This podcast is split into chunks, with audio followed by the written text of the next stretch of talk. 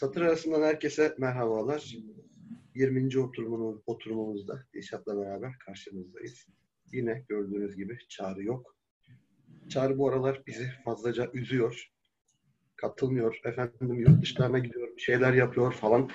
Tamam anlıyoruz hayatın yoğun ama sen olmadığın zamanlar oturumların ne hale büründüğünü biliyorsun. Sonra oturumlar bittikten sonra bize ulan gene ne yardırmışsınız falan diye laf ediyorsun. O zaman gel katıl ki bu şeyler olmasın. Değil mi Dilşat Bey? Valla bence artık gelse iyi olur. Yani. yani. En azından bizi disipline edecek birisi lazım. Evet evet. Gerçekten. E, çağrının eksikliğini derinden yaşıyoruz. Bunu belirterek oturuma başlamak istedim. 20. oturumumuzda benim önerdiğim ve Dilşat ve diğer arkadaşların çok fazla tepkisine maruz kaldığım Sören Kierkegaard'ın İronik Kavramı isimli kitabını okuduk ve inceleyeceğiz birazdan inşallah. Kitabın bir özelliği var. Ee, kitap Kierkegaard'ın doktora tezi aslında.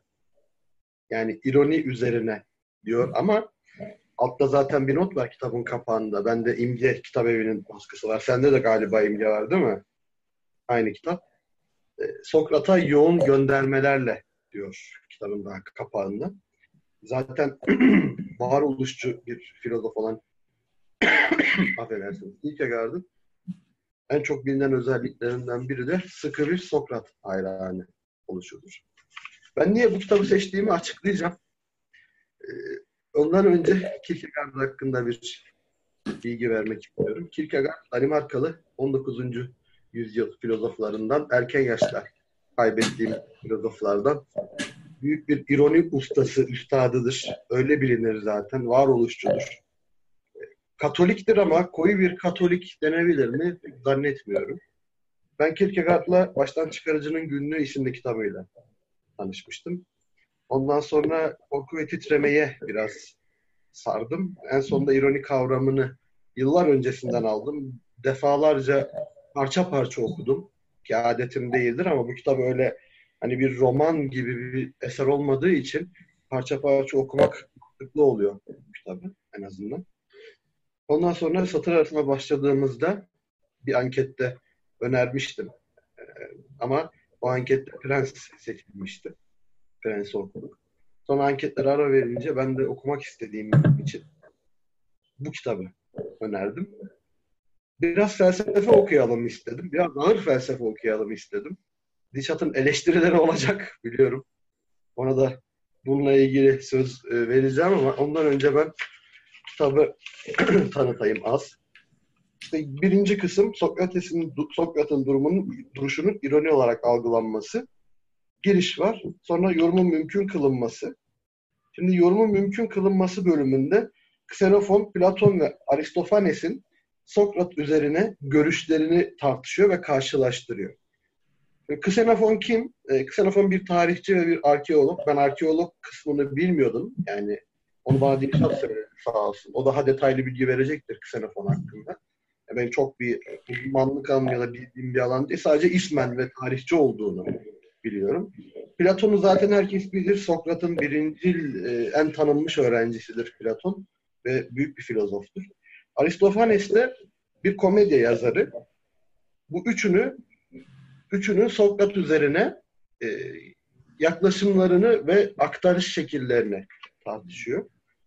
İkinci bölüm yorumun elimselleştirilmesi. Burada Sokrat'ın cini dediği bir kısım var. Sokrat'ın cini kısmında e, bunu bölüme gelince daha detaylı konuşacağız ama Sokrat'ın benim içinde bir cin var değişini açıklıyor. Ondan sonra Sokrat'ın suçlanması ve mahkum edilmesi. Biliyorsunuz Sokrat idam edildi. Baldıran zehri içerek idamına e, karar verildi mahkeme tarafından. O süreçleri anlatıyor. Üçüncü bölüm zor, yorumun zorunlu kılınması. O bölümün altında Hegel'in Sokrat'la ilgili yaptığı yorumlar. Sonra Sokrat'ın hangi anlamda bir ahlak kurduğunu açıklıyor. Sonra ikinci kısma ironi kavramına geçiyor. İroninin hani neden yapıldığı. Önce bir giriş bölümü var. Sonra yön bulmak için Sonra ironinin tarihsel geçerliliği ve Sokrat'ın ironisinden bahsediyor. Sonra Fichte'den sonra ironi. E, Fichte'de bir gene. Biraz hastayım kusura bakmayın. Geçmedi bir öksürük. Sonra Friedrich Schlegel'in ironisini, Tieck'in ve Solyer'in ironilerini anlatıyor. En son yoluna koyulmuş bir doğrak olarak ironi ve ironinin doğruluğu diyerek kitabı bitiriyor. Şimdi ben genel bir bilgi verdiğim için Dilşat'a kitap hakkındaki yorumlarını sormak istiyorum. Buyurun Dilşat Bey. Ah, teşekkür ederim Eren Bey. Rica ederim. Efendim ne demek? Her zaman. 20. oturumumuz bu. Bir defasında ben çevirisi çok kötü olan e, Wallerstein'ın e, tarihsel kapitalizmini önermiştim ve onu okuyamamıştım. Zaten Kurban Bayramı dönemine denk gelmişti ve bundan dolayı da şey yapmıştık. E, ilk defa görüntüsüz bir yayın yapmıştık Osmaniye'den. Sadece sesli bir yayın. Kabul ediyorum çok kötü bir kitaptı. Ee, yani şöyle hem çevirisi anlamında hem de bilgileri anlamında 15 günlük bir sürede okunabilecek bir kitap değil gibi duruyordu. Birçok farklı ihtiyaç duyuyordunuz kitabı okurken. Ama itiraf etmeliyim ki ironi kavramı daha da kötü bir seçim. Ee, biraz önce Eren'le e, bu yayın başlamadan telefonla konuştuk. İşte ne yaptın pis düşman diye girdi sözü. Ben de önereceğin kitapla ilgili saflı bir şeyler söyledim. Sonra direkt şey dedim işte yani bence 20 oturum içerisinde şey yapılmış, önerilmiş en kötü kitaptı dedim. O da hemen atladı. Senin tarihsel kapitalizm var falan dedi. Aklıma hiç gelmemişti. Evet orada bir hakkı var. O da kötü bir kitaptı ama bu ondan daha kötü bir kitap. Neden olduğunu söyleyeyim, neden böyle düşündüğümü söyleyeyim öncelikle. Ee, bu kitabın içerisinde yani bir birincisi Wallerstein, e, bu Kierkegaard'ın şey doktora tezi Eren'in söylediği gibi ve çok ciddi ağır bir felsefe kitabı. Ee, Sokrates'e çok ağır göndermeler içeriyor. Hatta direkt onu ve onun ironik kavramını konu ediniyor. Onun felsefe yapış biçimini konu ediniyor özellikle. Hem felsefesini hem felsefeyi yapış biçimini konu ediniyor. Ee, öncesinde çok fazla okuma yapmış olmanız lazım. En azından Sokrates'in hani ironi kavramının ne demek olduğunu bilmeniz lazım. Ee,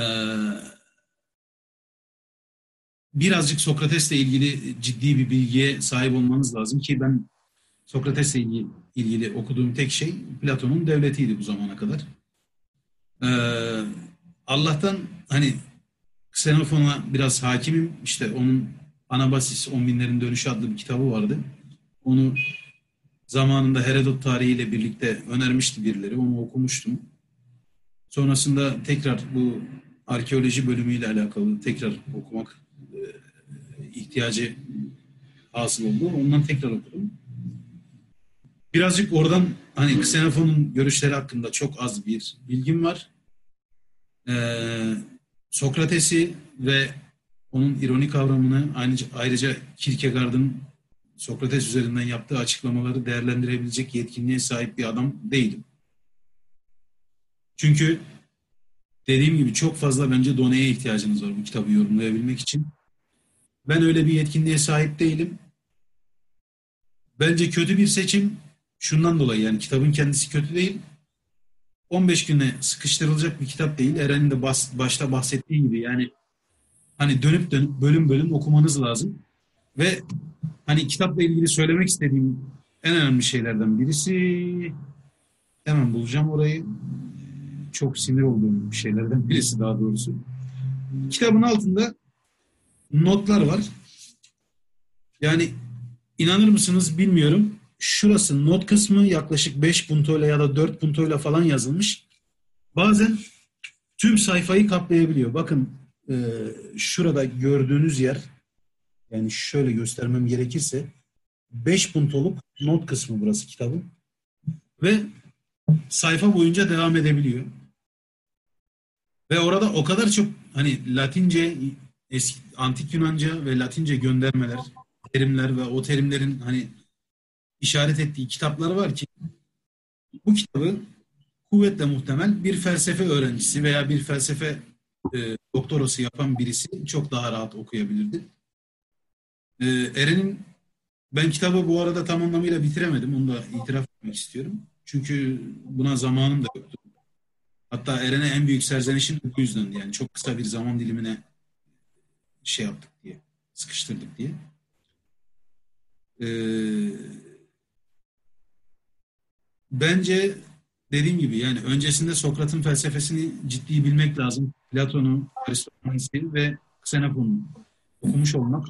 Aynı zamanda sürekli Bauer'dan alıntılar var. Birazcık Bauer okumuş olmak lazım. Yani iyi de iyi bir değerlendirme yapabilmek için. Ve tabii bütün bunlar için de ciddi manada bir tane filozofun e, felsefe yapmasına hani felsefeyi yapış şekline çok ciddi bir merak duyuyor olmanız lazım.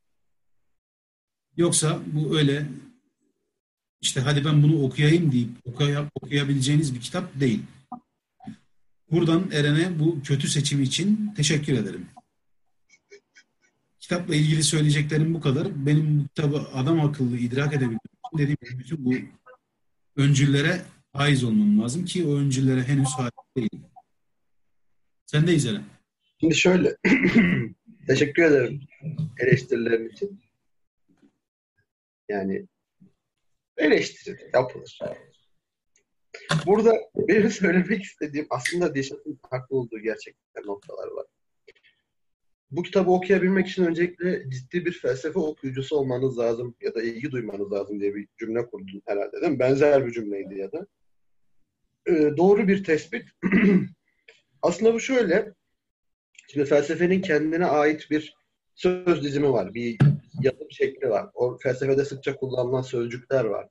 İşte burada az önce de okurken bahsettim. Edimselleştirmek, işte dikellik, imgelem, ondan sonra yani buna benzer efendim Töz, tin vesaire ha, bir sürü. Ha, terim uzar gider. Yani listeyi uzatabilirsiniz. Ve bazı cümlelerde öyle ki hani felsefeyle ilgisi olmayan bir insan bu kitabı okumaya çalıştığında bir paragraf boyunca hiçbir cümleyi anlayamayabilir bile. Eğer felsefeye daha önce ilgilenmediyse. Çünkü sözcükler öyle seri halde gider ki öyle çok yabancı kökenli ya da felsefe jargonu içinde kullanılan sözcük olur ki kişilerin kafası karışabilir. Bunu normal buluyorum. Bir de şöyle bir durum var. Onun haricinde felsefede ilgi alanları da değişken. Yani mesela Dişat felsefe okumayan bir adam mı? Değil. Mesela Popper okuduğunu biliyorum. Spinoza mı okuyordun? Başka kim okuyordun? Schopenhauer, Spinoza, Popper, Koyre. Ha, şimdi bu saydığım isimler aslında daha farklı bir felsefenin konusu ve daha modern bir felsefenin konusu. Mesela sosyolojiyle beraber ilerler saydıklarının hemen hepsi. Özellikle Popper ve Spinoza. Bilim felsefesiyle, evet. Evet, bilim felsefesi ve sosyal bilim felsefesi üzerine ilerler. Fakat burada verilen atıflar ve burada kullanılan jargon, süreçler antik felsefeyle ilgilidir. Antik felsefenin ilgi alanı farklıdır. Dolayısıyla felsefenin bir türünü okuyor, okumuş ya da okuyor olsanız bile bu kitabı okurken zorlanmak normal. Mesela bende de şey yok. Bende e, en son Kant falan okudum. Yani Kant'tan sonrası yok bende. Bir de çok bir şey Kierkegaard var daha doğrusu. 1850'ler. 1850'lerden sonra Spinoza'yı açıp biraz kurcaladım. Bir de işte Schopenhauer'i biraz kurcaladım. Onun dışında yok. Ben de modern felsefeyi okumaya çalıştığımda çok büyük bir ihtimalle e, aynı şekilde şey yapacağım. Okurken ben de zorlandım. Hani böyle açıp aman Allah'ım ne kadar da güzel okudum falan diye yalan söyleyemeyeceğim. Ama daha da alışkın olduğum için az önce bahsettiğim üzere e, biraz daha şey geldi bana. Bir de ironi benim özel ilgi alanım denilebilir. Ben çok seviyorum ironi kavramını ve sebep olduklarını insanlığa kazandırdıklarını. O yüzden özellikle bu kitabı tercih ettim. Ee, önerilmiş en kötü kitap dedin bizim oturumlarımız içinde. Doğru olabilir. Yani bizim satır arasının amacına hizmet ediyor mu? Çok sanmıyorum. Doğru. Ama ben bunu okuyup konuşmak istedim. Yani biraz da trollük yaptım. Yani keşke bir ayımız falan olsaydı o bir ay içerisinde bu kitap hazmedilebilirdi. Tabii ben mesela ilk hani benim tarzımı biliyorsun. Hı hı. Aşağıdaki notları tek tek ayıklamak işte orada nereye gönderme yapılıyor, ne yapılıyor. Bunları da incelemek, inceleyebilmek isterdim. Onun için zaman da yoktu. Dediğim gibi yani kafam da doluydu. Kötü bir zaman dilimine de denk geldim. O yüzden kendimi biraz hani kitabı yorumlayamayacak kadar eksik hissediyorum bu konuda öyle söyleyeyim. Hmm. Ve hmm, dediğin gibi şey de var yani hani burada özellikle Sokrat'ın hani ironi kavramına, onun felsefesi ve onun felsefe yöntemine çok yani bence ciddi bir merak duyuyor olmanız lazım ki böyle bir şeyin üzerinden geçebilirsiniz, okuyabilirsiniz, hazmedebilirsiniz. O yüzden beni zorladı. Dediğim gibi ben Sokrat'a çok alışkın değilim. Yani çok okudum değil. Antik çağ felsefesini böyle yarım yamalak bilen bir adamım. Öyle diyeyim yani. Yarım yamalak. O yüzden herhangi bir şekilde bunu yetkince değerlendiremeyeceğimi düşünüyorum. kitabı. Şöyle bir şey var. Sokrat eğer şu anda canlanıp Kierkegaard'ın kendisi hakkında yaptığı bu çalışmayı okusaydı muhtemelen Kierkegaard'ı aşağılardı.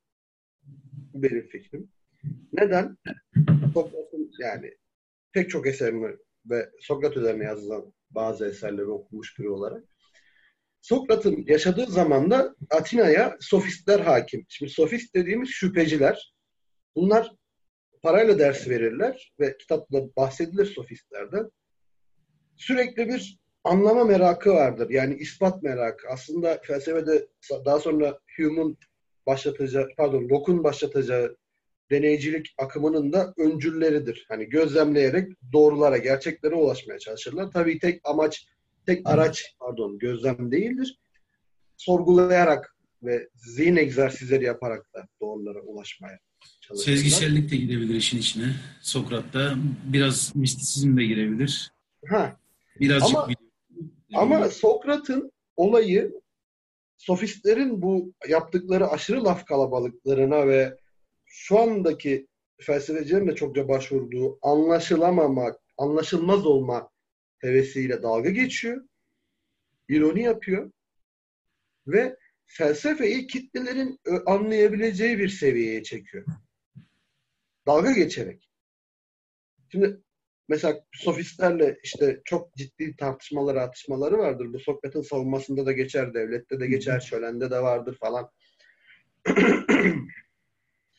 Hepsinde öyle laf ebeliğiyle ve akılcı noktalara yaptığı baskılarla, trollükle aslında öyle şeyler söyler ki karşısındaki demagog kişinin sürekli kullandığı kalıpları boşa çıkartır, suçlamaları boşa çıkartır.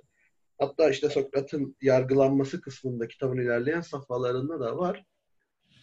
Yani şeyle suçluyorlar Sokrat'ı. Tanrıları reddetmek, e, yeni tanrılar olduğunu iddia etmek ve e, yeni bir işte öğrenciler vasıtası kendine öğrenciler seçerek yeni bir öğreti yaymak gibi bir suçlama yapıyorlar. Sokrat da diyor ki ya ben bir şey bilmiyorum ki.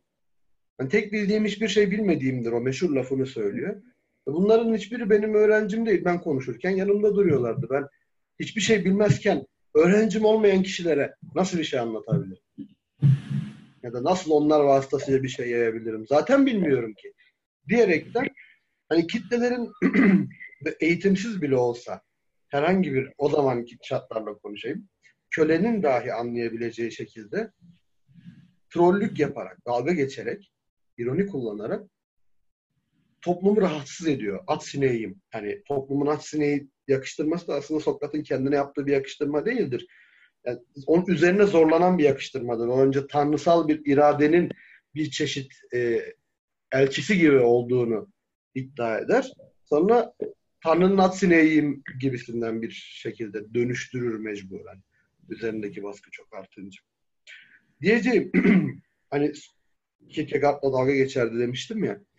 Kierkegaard gibi 19. yüzyılda filozoflar yani 1800'lü yıllardan itibaren filozoflar anlaşılmamaya çalışırlar. Özellikle bunu yaparlar.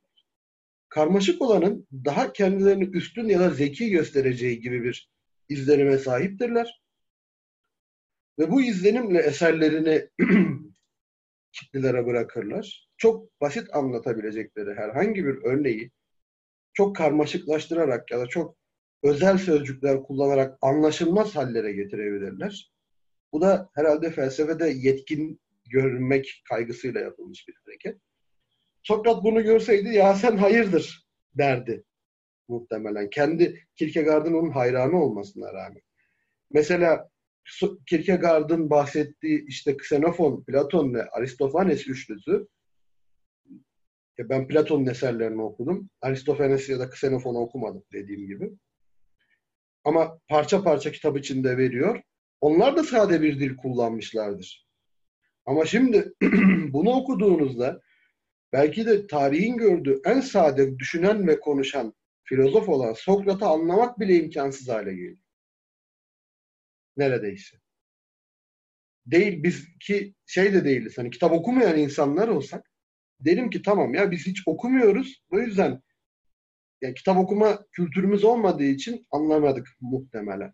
Ama Dilşat'ı da biliyorum. Yani kendim de aynı şekilde. Çok okuyan insanlarız.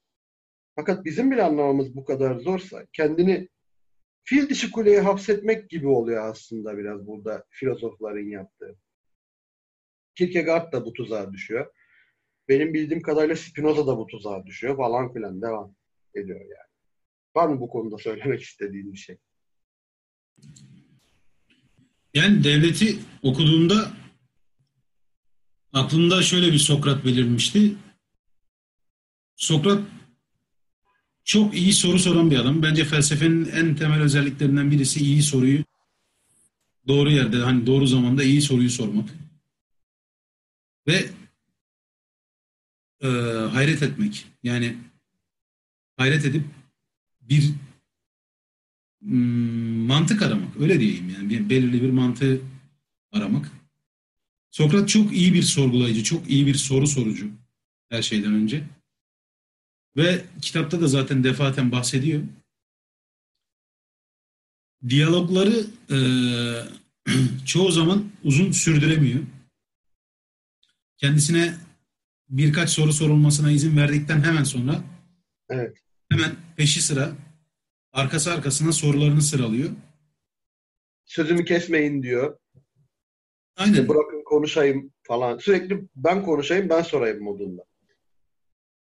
Felsefesinin güzel tarafı yani şöyle insanı belirli bir ironi kavramının içerisine çekiyor aslında. Siz Sokrat'ın sizle dalga geçtiğini anlayana kadar aslında çok yol ilerlemiş oluyorsunuz. Çoğu zaman karşısındakilerin birçoğu farkına bile varmıyor Sokrat'ın onlarla dalga geçtiğini, farkına bile varmıyor. Bazıları da çok aşırı dalga geçildikleri için alınganlık gösterip e, tartıştıkları, savundukları konuda çok yanlış noktalara gidebiliyorlar. Yani o kızgınlıkla kitapta defaten bahsettiğinde hani gülmüştüm. Devletten bildiğim için gülmüştüm. Bazen öyle bir noktaya geliyor ki konuşma. Sokrat savunduğu şeye saldırır. Saldırdığı şeyi savunur hale geliyor. Yani öyle bir kavramın içerisine, kavram karmaşalarının içerisine çekiyor kendi karşısındaki demagogları. Bu arada sofistler iyi kötü felsefe okuyan hemen hemen herkes tarafından bilinir. Antik çağ felsefesinde hani ilk başlarda bilinecek adamlardandır genel yaygın görüş sofistler hakkında işte bolca laf kalabalığı yapan, e, sözü paraya dönüştüren ya da yaşam e, sözden kastım aslında felsefeyi belirli bir yaşam kazanma stiline dönüştüren adamlar. Çoğu demagog olarak görülür. Hemen herkes bilir yani antik çağ felsefesiyle az buçuk haşır neşir olmuş olan. O sofistleri çoğu zaman Sokrat'ın sorduğu sorularla peşi peşine böyle sorduğu sorularla perişan ettiğini görürsünüz. Ufacık bir eserde bile hemen fark edersiniz bunu. Eren'in bahsettiği güzel bir şey var burada söylemeden geçemeyeceğim. Devleti okurken hissettiğim şeylerden birisiydi bu. Ee, Rus eserleriyle biraz benzerlik gösteriyor. Aklımda öyle bir çağrışım yaptı. Ondan e, söylemek istedim. Hani şu meşhur işte Gogol'ün hani Palto adlı eserinde evet. Orada sürekli şeye atıf yapılır ya. Gogol Rus edebiyatı şeyin etrafına dönüyordu. Zenginlerin ve hani bizim Türk dizilerinde standart şey vardır ya. Zenginlerin hayatı ele alınır. Onların hayatları üzerinden dizilerin senaryoları yorumlanır ya da edebiyat onların hayatları üzerinde gelişir.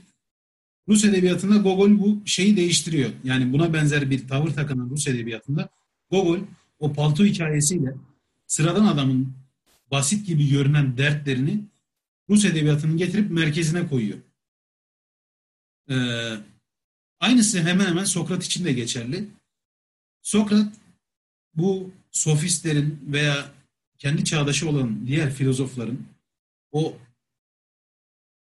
hani fil dişi kulelerdeki hayatlarını veya o laf kalabalıklarını çok basit, çok yalın, genellikle hemen herkes tarafından anlaşılabilir ve e, çok hayatın içinden örneklerle anlatıyor.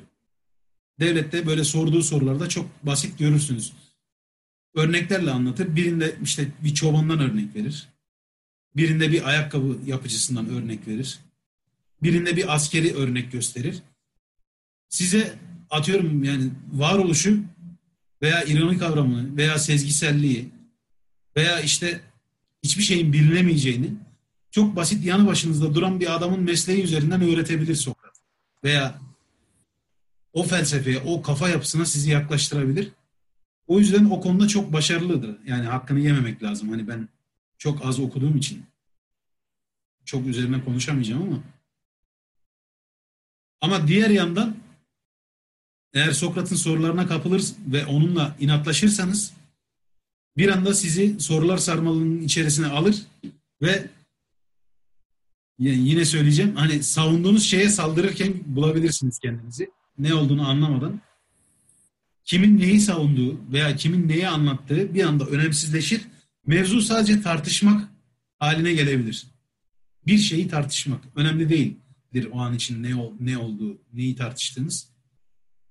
Ama siz sadece böyle sanarsınız. Çünkü Sokrat sizi bir yere çeker götürür. Ee, neyse kitabın ilerleyen bölümlerine devam edelim. Şu, şu an şey yapmak istemedim. Hiçlik mevzusuna girmek istemedim. Biraz daha Xenofon hakkında bilgi verecek misin ya da istiyor musun? Yani Xenofon hakkında kısaca bilgi verebilirim. istersen eğer. Yoksa... Yani şimdi Xenofon'dan başlayacağız direkt o yüzden. Hani Xenofon şu kitabın yazarı. Adını Anab- söyle. Anabasis On Binlerin Dönüşü adlı kitabın yazarı. Bir antik çağ tarihçisi. Bildiğim kadarıyla Herodot'tan bir yüz yıl sonra falan yaşıyor. Ee, antik çağ filozofların ya da tarihçilerinin genel özelliklerinden birisi birçok şeyle bir anda aynı anda uğraşmış olmalıdır. Yani matematikle de uğraşırlar, geometriyle de, işte ne bileyim sosyolojiyle de, o dönemin sosyolojisiyle de uğraşırlar. Xenofon'u önemli yapan detaylardan birisi bu adamın e, sanırım Pers seferine doğuya doğru yapılan bir sefere katıldığında tekrar sefer bitiminde batıya doğru Yunanistan'a doğru göç ediyorlar. O yavaş yavaş geri gelirken Anadolu ve Suriye, Suriye Anadolu üzerinden tekrar Yunanistan'a geçerlerken Xenofon tarihte ilk defa Mezopotamya hakkında bilgi veren e, ilk iki kişiden birisidir. İlki Herodot'tur. İkincisi de Xenofon'dur. Ee, önemli özellikleri arasında bildiğim kadarıyla şey var. Mezopotamya'da bir kanal ekonomisi denilen bir şey var. En önemli özelliklerinden birisi ondan bahseder. Kanal ekonomisi basit anlamıyla şu, şu, şuna denk gelir. Nehirlerin e, kenarında yerleşmiş ama suyun ulaşmadığı, böyle tarımın, sulu tarımın yapılamadığı yerlerde şey vardır. İşte nehirden yatak açarlar, sulama kanalları açılır ve yaşadığınız şehrin kenarındaki tarlalara kadar suyu getirirsiniz. Xenofon bahsedene kadar bundan hiç bahseden olmamıştı. Yani tarım yapabilmek için, ziraat yapabilmek için sulama kanallarının açıldığını kimse bilmiyordu. İlk defa bunu esere dönüştüren adamlardan birisi Xenofon'dur.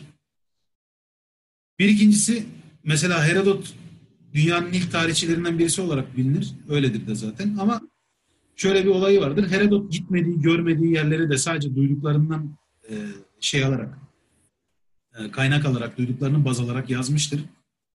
Yalnız Xenofon'un öyle bir özelliği yoktur. Sadece gidip gördüğü, içinden geçtiği yerleri yazar. Ama kötü bir huyu var. Her gittiği yere Yunanca isim verir.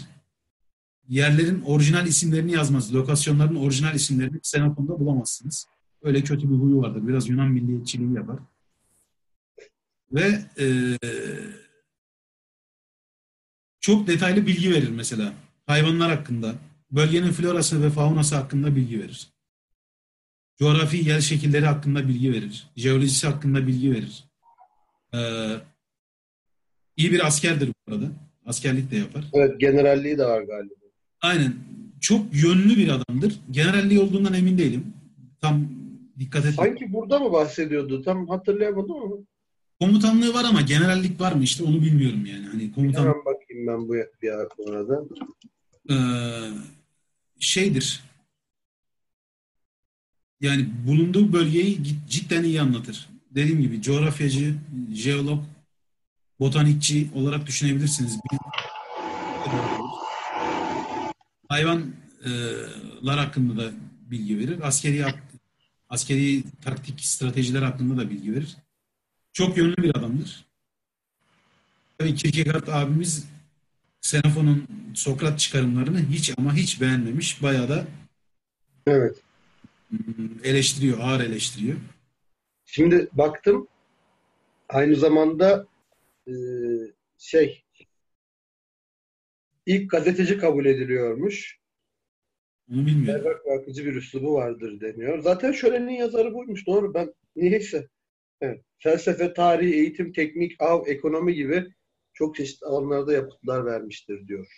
Evet. Yani çok yönlü bir adamdır. Tam bir adamı. Birçok şey hakkında bilgi verir. Dediğim gibi yani bir de çok uzun e, yol kat ettiği için müthiş gözlem yeteneği vardır. Gittiği her yeri çok detaylı gözlemler.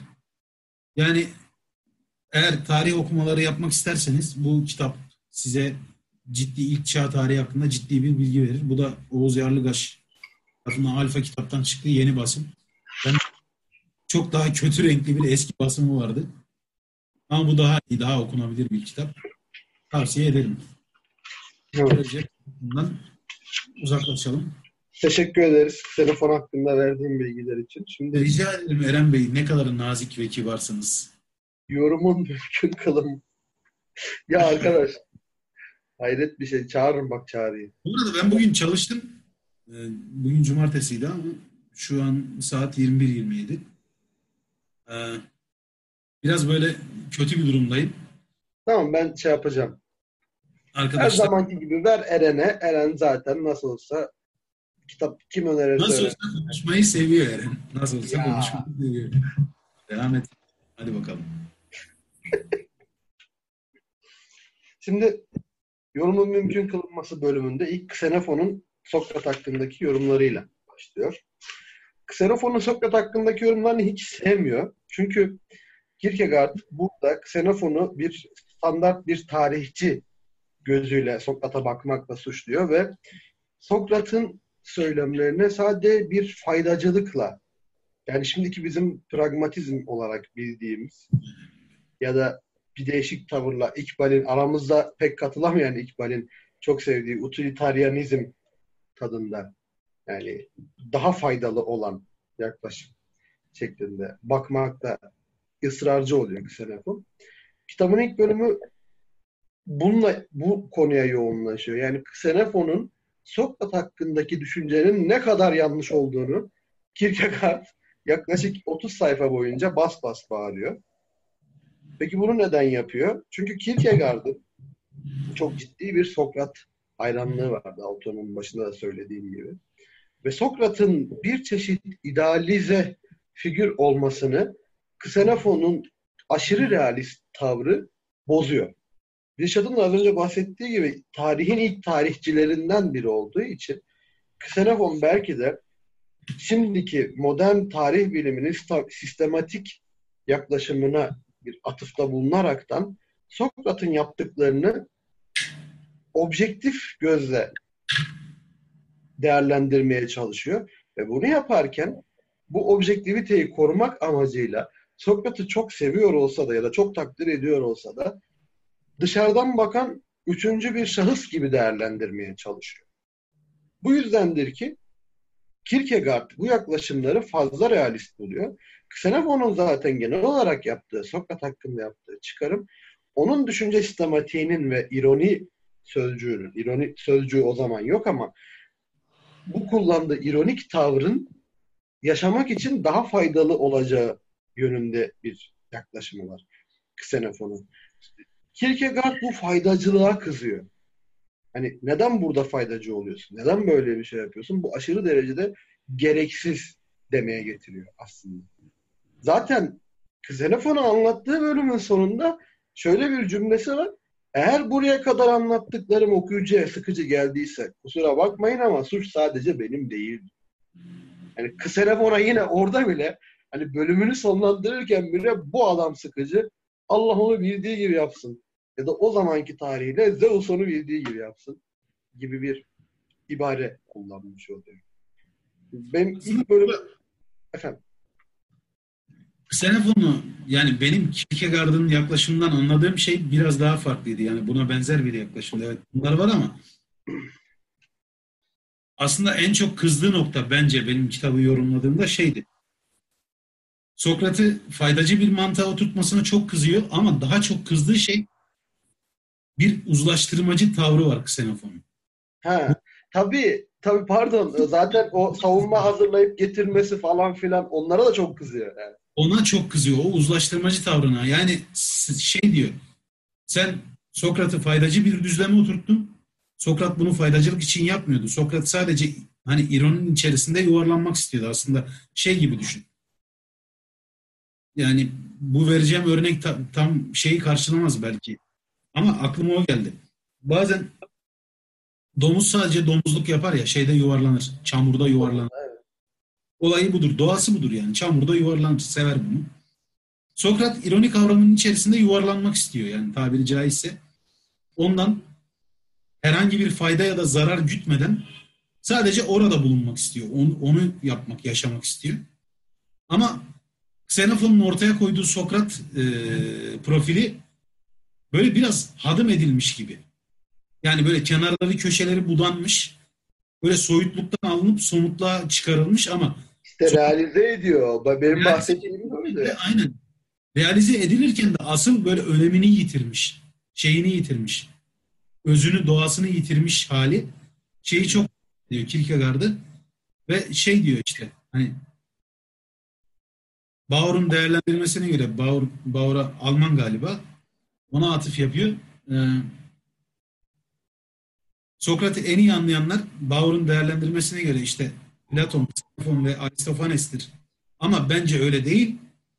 Platon, Aristofanes ve Xenophon hiç anlamayan ya da en az anlayan, onu en kötü değerlendiren Xenophon'dur diye. Evet. Diyor. Daha ilk sayfada öyle giriyor. Evet. E, o yüzden ben buraya da özellikle atıf yapmak istedim yani.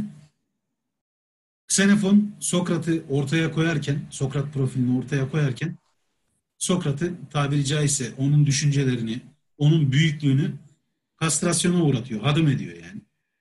Kierkegaard abinin de siniri, stresi yüzden diye düşündüm ben. Şimdi bu konuyla ilgili iki şey söyleyeceğim. Öncelikle ironinin ilk kullanıcısının Sokrat olmasının Sokrat açısından ne kadar önemli olduğunu söyleyeyim. Bir film vardı Invention of Lying diye Yalanın icadı isminde. Çok güzel bir filmdir. İngiliz mizahıdır. Tavsiye ederim herkese. O Ricky Gervais oynuyor galiba. Evet. Ben bu filmden daha önce de bahsetmiştim. Orada şöyle bir dünya tahayyül eder o filmde. Günümüz çağı gene diyelim ki 2018 yılında yaşanıyor. Öyle bir evren. Aynı. Londra'da geçiyor film zaten. Ama kimse yalan söyleyemiyor. Daha doğrusu yalan diye bir şeyin varlığını bilmiyorlar. Hani mesela bir erkekle bir kız bir işte yemek yemeye gidiyorlar. Hani yemek yeme gitmeden işte adam kızı dışarıya davet ettiğinde yemeğe kız adama diyor ki ya diyor hani benim seninle herhangi bir geleceğim olamaz. Sen benim için zaten çok çirkinsin. Hani gideriz yemek yeriz döneriz kusura bakma falan. Yani bunun gibi kimse yalan söyleyemiyor ve o adam bir gün yalan söyleyebildiğini fark ediyor. Ve onun söyleyebildiği yalan yani o dünya üzerindeki tek yalan söyleyebileceği oluyor. Ama herkes de onun söylediği her şeye inanıyor. Bunun gibi bir evren düşünelim, dönüştürelim. Sokrat'ın yaşadığı dönemde hiçbir filozof anlamların içini boşaltmak ya da sarkazm yapmak, işte hiciv kullanmak gibi meziyetlere sahip değildi. Sokrat bunu ilk yapmaya başladığında herkesi afallatmasının en büyük sebebi budur. Çünkü ciddi ciddi bir şey anlatıyorsunuz. Karşınızdaki adam öyle şeyler söylüyor ki sizin anlattığınız her şey bir anda boşa çıkıyor. Ve Dilşat'ın da az önce de bahsettiği gibi Sokrat bazen bazı tartışmalarda sırf tartışmayı kendi istediği yöne çekebilmek için karşıdaki adamın birinci savunduğu şeyi savunmaya başlıyor. Ve konuşmayı öyle yürüp çeviriyor ki karşıdaki adam da ilk bir anda Sokrat'ın savunduğu şeyi savunmaya başladığını fark ediyor. Hani ironinin kuvveti, kudreti buradan kaynaklanıyor aslında. Şey hani Sokrat konusunda ve ironi konusunda söylemek istediğim bu. Xenofon şimdi Sokrat aslında şöyle bir figür. Düşünerek ve içimdeki cin diye ondan bahsedeceğim birazdan tekrardan konuşarak aslında bir ideaya ulaşmaya çalışıyor. İdea diye bir kavram vardır antik Yunan felsefesinde. Düşünceyi temsil eder ama sadece düşünceyi değil zaten idea İngilizce ki İngilizce'deki idea da hani ideadan gelir Yunanca'daki. Şimdi bu idea kavramının çok önemli bir özelliği var. Özellikle Platon felsefesine göre bir ideal dünya, bizdeki ideal kelimesi de aynı kökten geliyor bu arada. Bir ideal dünya vardır ve içinde yaşadığımız bu dünya ideal dünyanın kötü bir yansımasından ibarettir. Sokrat'ın diyalogları da bu ideaya ulaşmaya çalışır ve işte Kierkegaard gibi filozofların pek çoğu Sokrat'ın ideaya en yaklaşmış insan olduğunu, en yaklaşmış filozof olduğunu düşünmekten hoşlanırlar. Ben bunu hatta Telegram'da da yazısını, yazıyı paylaştım. Sana da atmıştım. Kitabı okuduktan sonra yazdığım bir yazı var benim. Ee, şöyle açıklamaya çalıştım. Şimdi normalde bir filozof bir şey söylediği zaman ya da bir insan kafasında daha doğrusu bir ben mesela bu konuyu anlatmaya başlamadan önce kafamda bunu kuruyorum. Ve kafamda kurduğum şey Botticelli tablolarına benzettim. Botticelli çok meşhur bir İtalyan ressamdır. Ee, çok güzel doğa resimleri, pastoral resimler çizer. Bir Botticelli tablosu güzelliğindedir kafamızdaki imge. Yani çok güzeldir. Ama ben tutup şimdi onu resme aktarmaya çalıştığımda o e, ilkokul çocuğunun çizdiği böyle işte iki dağ, aradan doğan güneş, hepimizin çizdiği aşağıda aşağıya akan ırmak, ortada bir taş ırmak iki kola ayrılır. Solda bir ev, sağda bir at şeklindeki standart bir, bir tane de ağaç. İlkokul çocuğu. At detayı güzeldi. Onu söylemek için girdim araya. Nasıl? Solda bir ev, sağda bir at dedin ya, at detayı güzeldi. Onu söylemek için araya girdim. Evet. Bir de kuşlar var gökyüzünde ve bulutlar. Şimdi, ama bunlar işte bu Botticelli'den nereye? Hani insan düşüncesi de aslında böyledir. İfade etmek istediğimiz şeyle ifade edebildiğimiz arasında çok büyük bir fark var. Ve özellikle başka dilde yazılan eserlerde, edebiyat için konuşursak ya da felsefe için konuşursak, yani yazılı metinler için konuşursak, dilden dile çevrilirken o az önce tarif ettiğim ilkokul çocuğu fotoğrafı bu sefer çevirmenin aklından ve elinde olmayan sebeplerden dolayı 4 yaşındaki bir çocuğun duvara çizdiği, pastel boyayla çizdiği anlamsız renkler yumağına dönüşüyor. Dolayısıyla buradaki hani idea kavramının algılanması çok önemli. Ve bir insanın yani Yunan, antik Yunan felsefesine göre yapması gereken şey, daha doğrusu Sokrat felsefesine göre, doğru soruları doğru yerlerde ve doğru zamanlarda sorarak ve ironiyi kullanarak gerekirse e, idaya ve idadaki düşüncelerimizi mümkün mertebe ifade edebilecek bir seviyeye ulaşmak. mesela şu anda bizim de çok kitap okumamızın ya da yeri geldiğinde yazmaya çalışmamızın sebebi bu.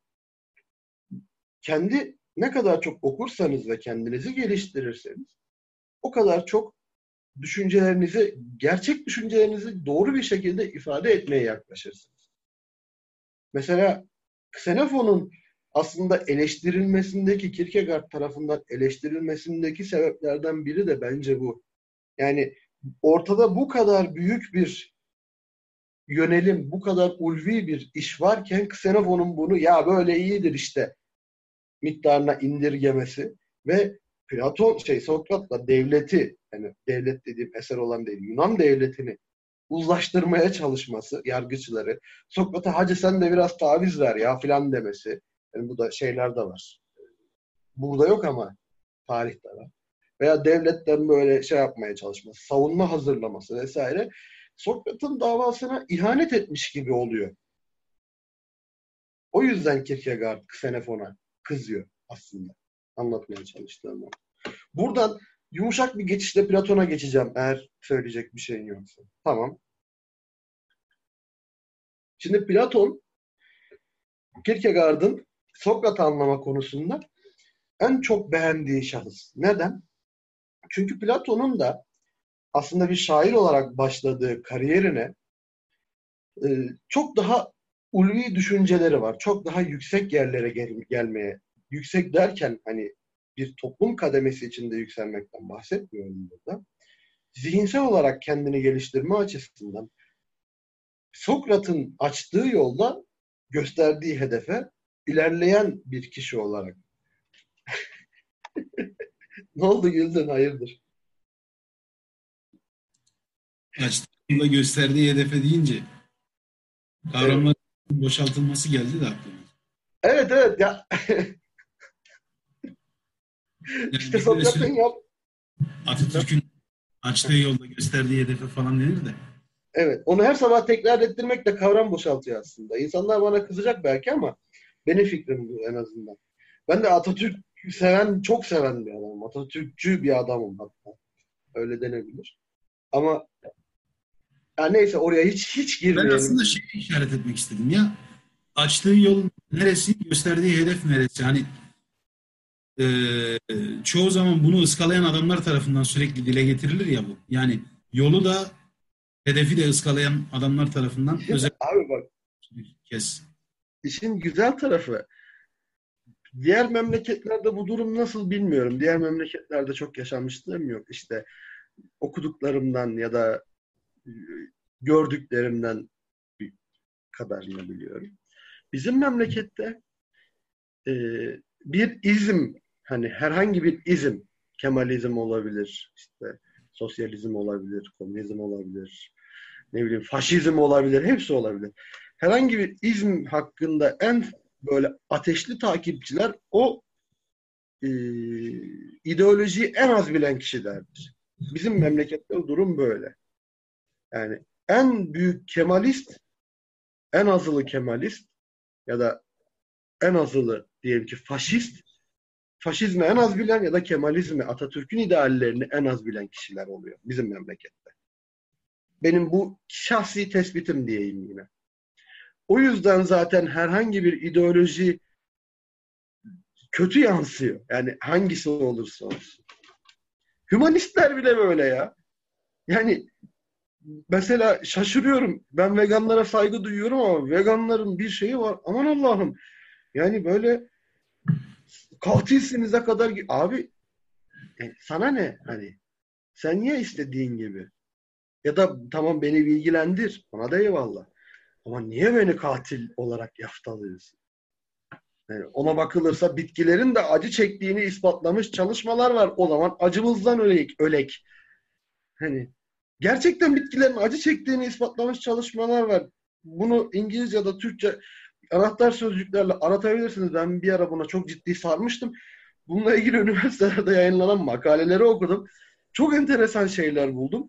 Bir ağacı kestiğin zaman, bir ağaca bir balta vurduğun zaman ağaç boyunca bir elektriksel sinyalin iletildiğini ispatlamışlar mesela. Hani yani tam anlamıyla acı çekmek olmuyor aslında. O başka... Ya bunu bunu yorumlaya yorumlaya acıya kadar götürüyor. Hani titriyor ağaç bilmem ne ya değişik değişik şeyler var.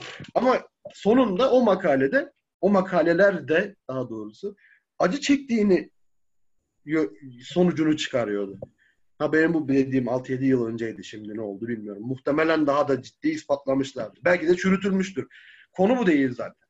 Buradaki konu herhangi bir ideolojiye sadık olabilirsiniz. Sempatizanı, takipçisi ya da belki de bayraktarı olabilirsiniz. Bu kimseyi ilgilendirmez. İnsanlara zarar vermediğiniz sürece. Ama o ideolojiye karşı çıkanları ya da o ideolojiye ait olmayanları aşağılar, eleştir eleştirebilirsiniz ama aşağılayamazsınız, ezemezsiniz. Yani bu çok açık bir konu. Çünkü hepimizin birbirimize ihtiyacı var. Yine bir faydacılık. Hepimizin birbirine ihtiyacı var. Hepimiz Evet. E, kısena, içimizdeki ksenofon. ya e, çok oraya detaylı bir şekilde girmek istemiyorum. Yani ülkeyle ilgili veya bu ülkenin sorunlarıyla, yapısal yapısal sorunlarıyla ilgili zaten konuştuk. Yapısal deyince de böyle bir garip oluyor. Evet.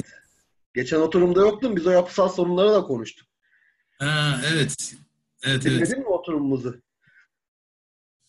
Bir kısmını dinledim ama gene tamamen dinleyemedim çünkü zamanım yoktu. Ee, bir şeyden bahsedecektim ama şu an sen laf kalabalığı yaptığın için unuttum. Çok güzel. O zaman ben Platon'la devam ediyorum. Unutturdun bana. Platon'a geçmeden önce bir şey diyeceğim ya. Ee, bu Xenofon'la ilgili aklıma bir şey daha geldi. Kierkegaard'ın çok sinir olduğu noktalardan birisi. Ee, hani dedik ya işte Sokrat'ı görünür kılmaya çalışırken aslında onun özünü şey yapıyor. Sokrat felsefesine göre veya ironi kavramına göre aslında Xenofon'un yaptığı çok da kötü bir şey değil. Çünkü şöyle Xenofon öyle bir işe girişiyor ki Sokrat'ı savunayım derken Sokrat'ın içini boşaltıyor. Ama bak buna deli oluyor mesela ama Xenofon bunu bilinçli bir şekilde yapmıyor Kierkegaard'a göre. Zaten sorun da bu. Hayır yani, ama ironik boşaltmıyor ki böyle şey basitleştiriyor yani basit. Basitleştiriyor, buduyor, hadım ediyor yani. Evet. Hani bir, ama şöyle işte bir sistematiği gözetmiyor ve ne yaptığını bilmiyor aslında. Hani tam anlamıyla şunu yapıyor. Kaş yapayım derken göz çıkarıyor. Evet. Kierkegaard'ı bu mevzu deli ediyor. İşin açığı ben bundan böyle şeytani bir zevk aldım ya. Yani Xenofon'un bu tavrı ve Kierkegaard, Kierkegaard'ın şeyinden bu acı çek... Kierkegaard'ı sevmiyorsun. Evet sevmedim. Ondan sebebini söyleyeyim. Daha öncesinde de sevmediğimi söylemiştim. Kierkegaard'ı bir iki defa konuşmuştuk. Hatta sen e, Schopenhauer oturumunda ya bunların ikisi de bir kadın yüzünden işte bunların ikisi de bundan red yemişler falan diye böyle yapınca işin açığı ben bir Schopenhauer sever olarak Kierkegaard'dan hem hiç hoşlanmıyorum hem senin tarafından isimlerinin yan yana getirilmesi beni mesela çok sinir etmişti. Çünkü Kierkegaard'ın ön kabulleri arasında çok ciddi bir din din şeyi var. Sosu var öyle diyeyim. Hatta okuyan, kitabı okuyan insanlar şeyde görecektir. E, alt yorumlarda görecektir. Sokrat'ın özellikle Platon'la ilgili Platon'un Sokrat'la ilgili çıkarımlarında hep böyle İncil'e atıflar var. Ee, İncil'deki İsa hikayelerine atıflar var. Evet. Oradan çok fazla yararlanılıyor. Yani kitabı okurken bir de şeyinizin olması lazım. Ee, standart yani en azından Katolik Hristiyanlığın ön kabullerini bilmeniz lazım. Ve ya, belir- bir dakika ama ama şimdi şöyle bir şey var. Ben bunu kabul etmiyorum. Lafını böldüm. Seni baltaladım. Çok da iyi yaptın. Çok da yaptığın bir şey önemli değil. Evet. Kierkegaard bir Katolik. İsmen Katolik. E, ve bazı noktalarda evet İsa inancıyla ya da teslisle karşılaştırdığı yerler, Katoliklikle karşılaştırdığı yerler var ama Kierkegaard hiçbir zaman azılı bir Katolik olmadı bence. Görselde ya da görünüşte olduysa bile yazdıklarında hani bir dindarlık bence yok. Yani yok. Ee, biraz önce beni dinlememişsin. Teşekkür ederim bana böyle yaklaştığın için. Tekrar seni rencide etme hakkını verdin bana. ne dinlememişim? Ne dedin ki dinlemedim? Benim söylediğim şey şu. Bir Hristiyanlığın ön kabullerini bilmeniz gerekiyor dedim. Ben Kierkegaard tamam. demiyorum. Yani iyi yani Katolik dedim ama hani iyi bir dindar vesaire böyle bir şey söylemedim zaten. Söylemeye çalıştığım şey şu. Bu adam zamanında ciddi bir din eğitimi almış. Evet. Falan baskılanmış. Bu adamın verdiği örnekleri anlayabilmek için Katolik Hristiyanlığın ön kabullerini bilmeniz lazım. İsa ve Havva'larının bazı hikayelerini bilmeniz lazım. Bunu söylemeye çalıştım. Yani bunu söyledim aslında. Ama sen sandın ki ben Kierkegaard'a dindar dedim. İşte böyle düşersin. Yanlış anlamış. Kusura bakma karşı. Platon'a devam edelim. Ee, devam edelim. Ondan önce ben Schopenhauer'i neden yani Kierkegaard'la bir tuttuğumu söyleyeyim. Ben ikisinin de çok ciddi zaaflarının olduğunu düşünüyorum. İnsanların evet. Hayır ama bunlar ikisi de zaaflarını egoyla böyle egolarını şişirerek o zaafın önünü kapatmaya çalışıyorlar. Mesela e, Schopenhauer'de iflah olmaz bir faydacı ve kendinin böyle çok önemli bir insan olduğunu düşünüyor. Ki önemli bir insan ama bunu sürekli söze döküyor yani. Hani aa, böyle demeden diyor. Anlatabiliyor muyum? Yani, siz kim köpeksiniz gibisinden bir anlatı dili var zaten Schopenhauer'ın. Ben severim. O oturumda da söylemiştim sevdiğimi. Ama ikisi de bence zaaflarını çok kapatmaya yönelmiş insanlar. Yani istersen bunu tartışırız ama bence Platon'un Şu an gibi değil. Seninle bunu tartışmayacağım. Sonrasında Schopenhauer ve Kierkegaard arasındaki ciddi farklar üzerine tartışabiliriz. Çünkü şu an Schopenhauer mezarında ters dönüyor olabilir. Yo aralarında farklar var. Ben şey demiyorum. İkisinin de zaafları var. Ve bu zaaflarını egolarıyla örtüyorlar diyorum. İşte o Schopenhauer'in şeyle Hegel'le olan kavgası. Aynı saate ders koyup sonra öğrenciler gelmeyince ağlaması. Yani ağlamıyor. Yani çok ağlıyor abi. Ağlıyor abi. Ağlıyor ya. Yani adam şey yapıyor. Hegel'e direkt çağdaş olan Hegel'e boş yapıyorsun diyor. Ya. Çok laf kalabalığı yapıyorsun. Tamam. Doğru bak. Bak tarzı zaten Sokrat'a benzer Schopenhauer'in. Evet, Okuması çok, çok kolaydır. O da der laf kalabalığı yapan adamdan uzak durun kardeşim. Aynen aynen aynen öyle söyler. Ben de Kierkegaard'ı o yönde eleştirdim zaten. Kierkegaard laf kalabalığı yaparak kendi egosunu şir, şişkinliğini gösteriyor. Schopenhauer'da olur olmaz yerlerde böyle sidik yarıştırıp ondan sonra kaybedince ağlayarak gösteriyor. Eğer sen insanlardan üstünsen, bak sana Sokrat usulü bir soru sorayım. Schopenhauer insanlardan üstün olduğunu düşünüyor değil mi? Çoğu noktada. Evet. Peki eğer Schopenhauer insanlardan üstün olduğunu düşünüyorsa ve kendinden aşağıda bir insan olduğunu düşünüyorsa neden o diğer Hegel o insanla aynı saate ders koyup sonra gene kendinden aşağılık olduğunu düşündü öğrencilerin Hegel'i seçtiğinde kızgınlık yaşıyor. Kızgınlık yaşamıyor. Yaşıyor abi. O kitapta vardı. Sen yanlış hatırlıyorsun. Okumak, Bayağı... ya, okumak, yazmak ve yaşamak üzerine de böyle bir şey yok. Çok net bir tanımlama yapıyor. Siz fakirlere bir şans sundum ama siz bu şansı elinizin tersiyle... İşte bak, ama bu aşağıladığı insanlardan ya anladın sen benim demek istediğimi bence. Schopenhauer'de de Kierkegaard'da da aynı hikaye var. Hatta yani konuyu genişletirsek bu Kant'ta da var, Descartes'ta bile var. Yani gerçekten bu insanlar böyle yaşamlarında kendi yaşadıkları sürede hak ettiklerini düşündükleri, övgüyü göremedikleri için bu yola sapıyorlar. Yani o benim için çok katı bir tanımlama olur ama şunu diyebilirim. Yani filozofların genel özelliği e, şeydir çok ciddi bir zihni ayrışmayı çok önceleri yaşarlar. İnsanlardan ciddi bir zihni ayrışma yaşarlar ve birçoğu normal kabul edilen insanlar tarafından anlaşılmaz bulunur ve daha münzevi bir yaşama hem kendileri kendilerini mahkum ederler hem de toplum onları çoğu zaman mahkum eder böyle şeylere. Yani daha ayrışmış, daha yalnız bir yaşama. Bundan dolayı birçoğunun şeyi olur, belirli bir egosu ve belirli bir mesafesi olur standart topluma karşı. Bunun kokusunu Schopenhauer'da da alırsınız, Kierkegaard'da da, Camus'da da. Ben de onu diyorum. Ben kötü bir şey kötü demiyorum ki. O yüzden aynı kefede yargılıyorum ya da yargılamıyorum. Aynı kefede değerlendiriyorum. Ee, şu an gözüne kalem saplama isteği geliyor içimden. Ama bu İşte, işte sevgili oturumu dinleyen sevgili dostlar Sokrat'ın yaptığı da aşağı yukarı benim yaptığım gibi bir şeydi. Trollük yani hani. Ee, evet. Gördüğünüz gibi Dilşat başta Schopenhauer mezarında ters dönüyordur şimdi derken sonra da Hı. evet evet hepsinin egoları vardır demeye başladı. Aa, ya aslında mevzuyu uzatmak istemediğim için sana he diyorum ama istersen devam edebiliriz. Yalnız kitaptan çok uzaklaşırız. Tartışmamıza döner. Ben bir an önce kitabı bitirip e, şey yapmak istiyorum yani okuyucuya belki biraz okuyucu diyorum dinleyicilerimize hani istedikleri ya da bekledikleri şeyi verelim. Sonra biz seninle bilahare tartışalım hem de canlı tartışalım. Yani şey kamera önünde. Ha. Oho, kameraların önüne davet ettin beni. Kaşlarımdaki hareketlenmeyi gördün galiba.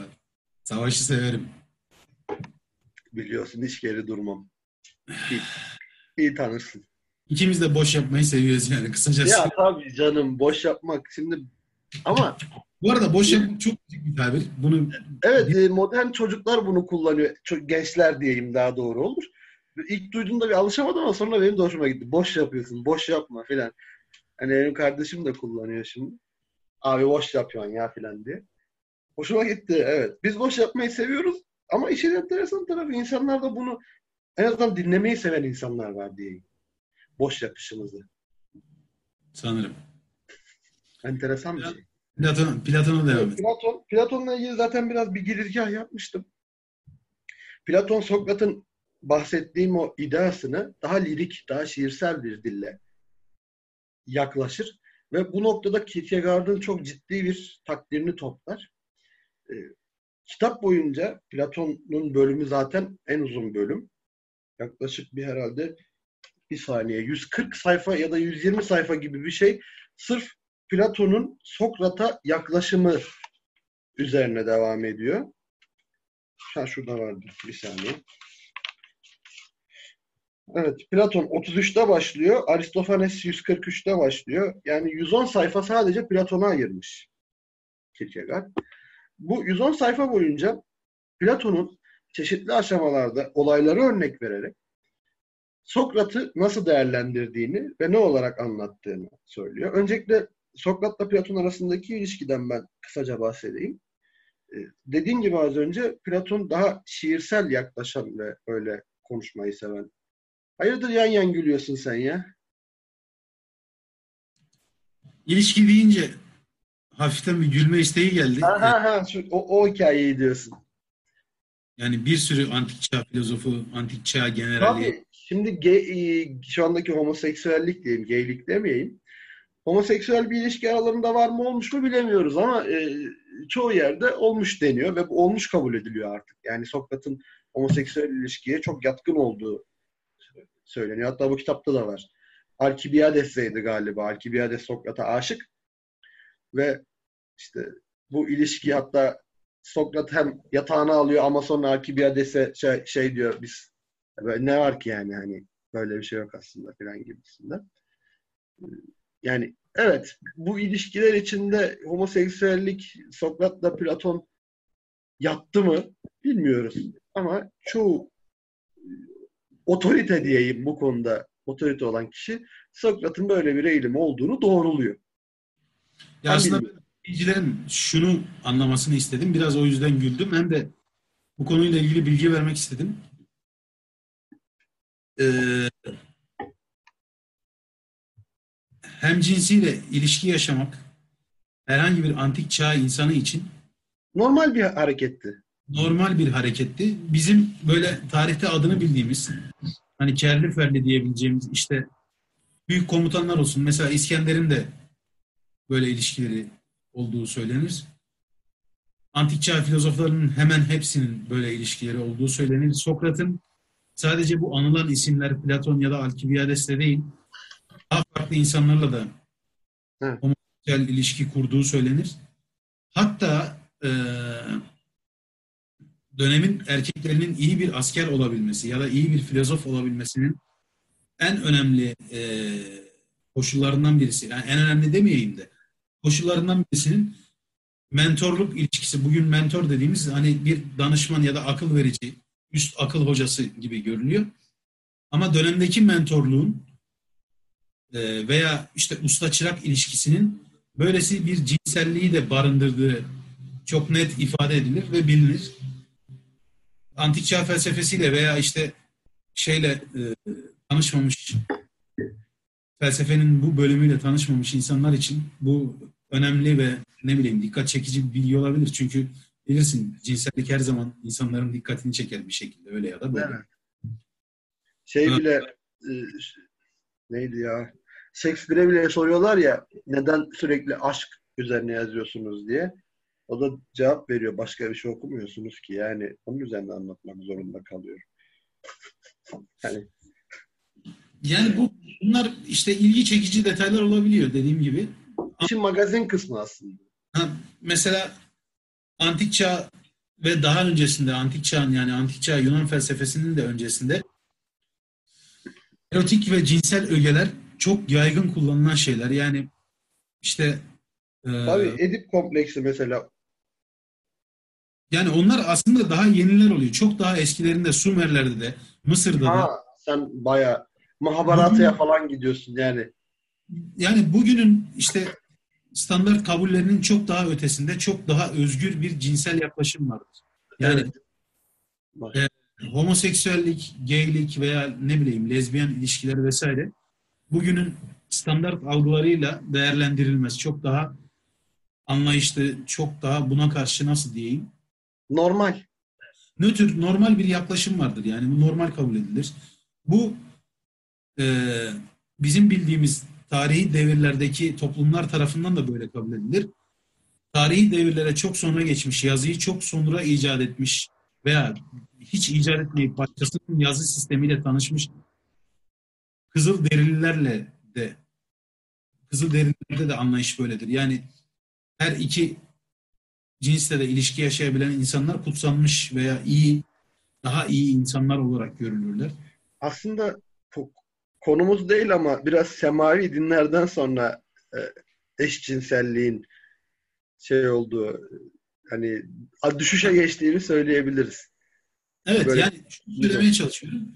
O özgürlük ortamı cinsel anlamdaki özgürlük ortamı ve herhangi bir cinselliği betimleme anlamında mesela bir sürü Roma mozaiği ya da freskleri ya da Yunan mozaiği şey Yunan freskleri heykelleri falan bulabilirsiniz. Abartılı cinsellik işte abartılı evet. cinsellikler veya cinsellik içeren çok ciddi sahneler vesaire. Buralarda konu edilebilir, e, edinilebilir ve bu dönem insanlarını hiç şey yapmaz. E, irite etmez çoğu zaman. Hatta şehrin en görünür yerlerinde cinsel organları açık, tamamen çıplak heykeller falan çok rahat durabilir. İşte herhangi bir Orta Doğu toplumundaki gibi koşup hemen böyle çekişte baltayla saldırıp şeyi yıkmaya çalışmazlar. Heykelleri vesaireyi yıkmaya çalışmazlar. Daha kabul edilebilirdir. Bu bilgiyi vermek istedim ve dediğim gibi bununla ilgili bir şey daha vermek istiyorum.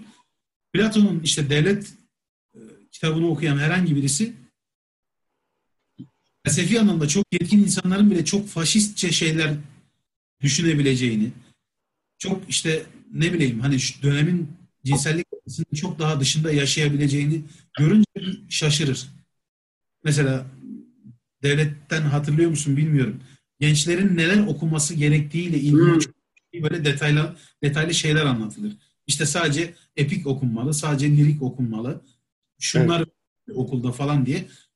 Şaşırırsın böyle. Abi sen filozof musun, faşist misin? Yani ne, nedir, olayın nedir diye böyle bir şaşırırsın. Ee, o yüzden eğer antik çağ felsefesine ilgi duyarsanız bu oturumdan sonra ki çok vaki değildir öyle işler olmaz ama hasbelkader mevzunun içine girmek isterseniz biraz şaşırabilirsiniz. Haberiniz olsun. Ben aslında antik çağ felsefesinin özellikle okunması gerektiğini düşünüyorum. Çünkü az önce de konuştuğum gibi günümüz felsefesinden öte antik çağ felsefesi, şimdi felsefe deyince insanların bir korkusu geliyor. Hani lan ben bu felsefeyi nasıl okuyacağım daha önce hiç okumadım falan. Halbuki bir Sokrat'ın, Platon'un eserlerini ya da söylediklerini elinize alırsanız hiç öyle olmadığını görürsünüz. Okumasının çok kolay olduğunu görürsünüz. Ve Ezop'un masalları gibi ya da e, Beyde Bağ'ın hikayeleri, fabulları gibi çok böyle akıp akıp gittiğini, sizin bir Ağustos böceği karınca hikayesi okurcasına böyle ondan dersler çıkardığını ve ilhamlar aldığınızı görebilirsiniz. O yüzden en azından Sokrat'ın savunması diye bir işte Xenofon'un eseri işte. İncecik ya belki bir saatte okunabiliyor. E, yavaş okuyucu bir saatte okur. O kadar ince. Ya da devlet Dilşat'ın az önce bahsettiği. Ya da Şölen ya da Fiyadon. Yani çok güzel eserler var. Bunların hepsini bulabilirsiniz. Çok ben tavsiye ediyorum özellikle. Onun haricinde Platon'un Platon'la ilgili devam edeyim. Şimdi bu gönül ilişkisini bilemiyorum ama Platon'un sahip olduğu lirizm Sokrat'la tanıştıktan sonra ironiye kayıyor. Ve e, Kierkegaard da bunu böyle açıklıyor zaten. Platon'un ilk eserleriyle, ilk dönem eserleriyle ilerleyen dönemdeki eserler arasında ciddi bir fark var.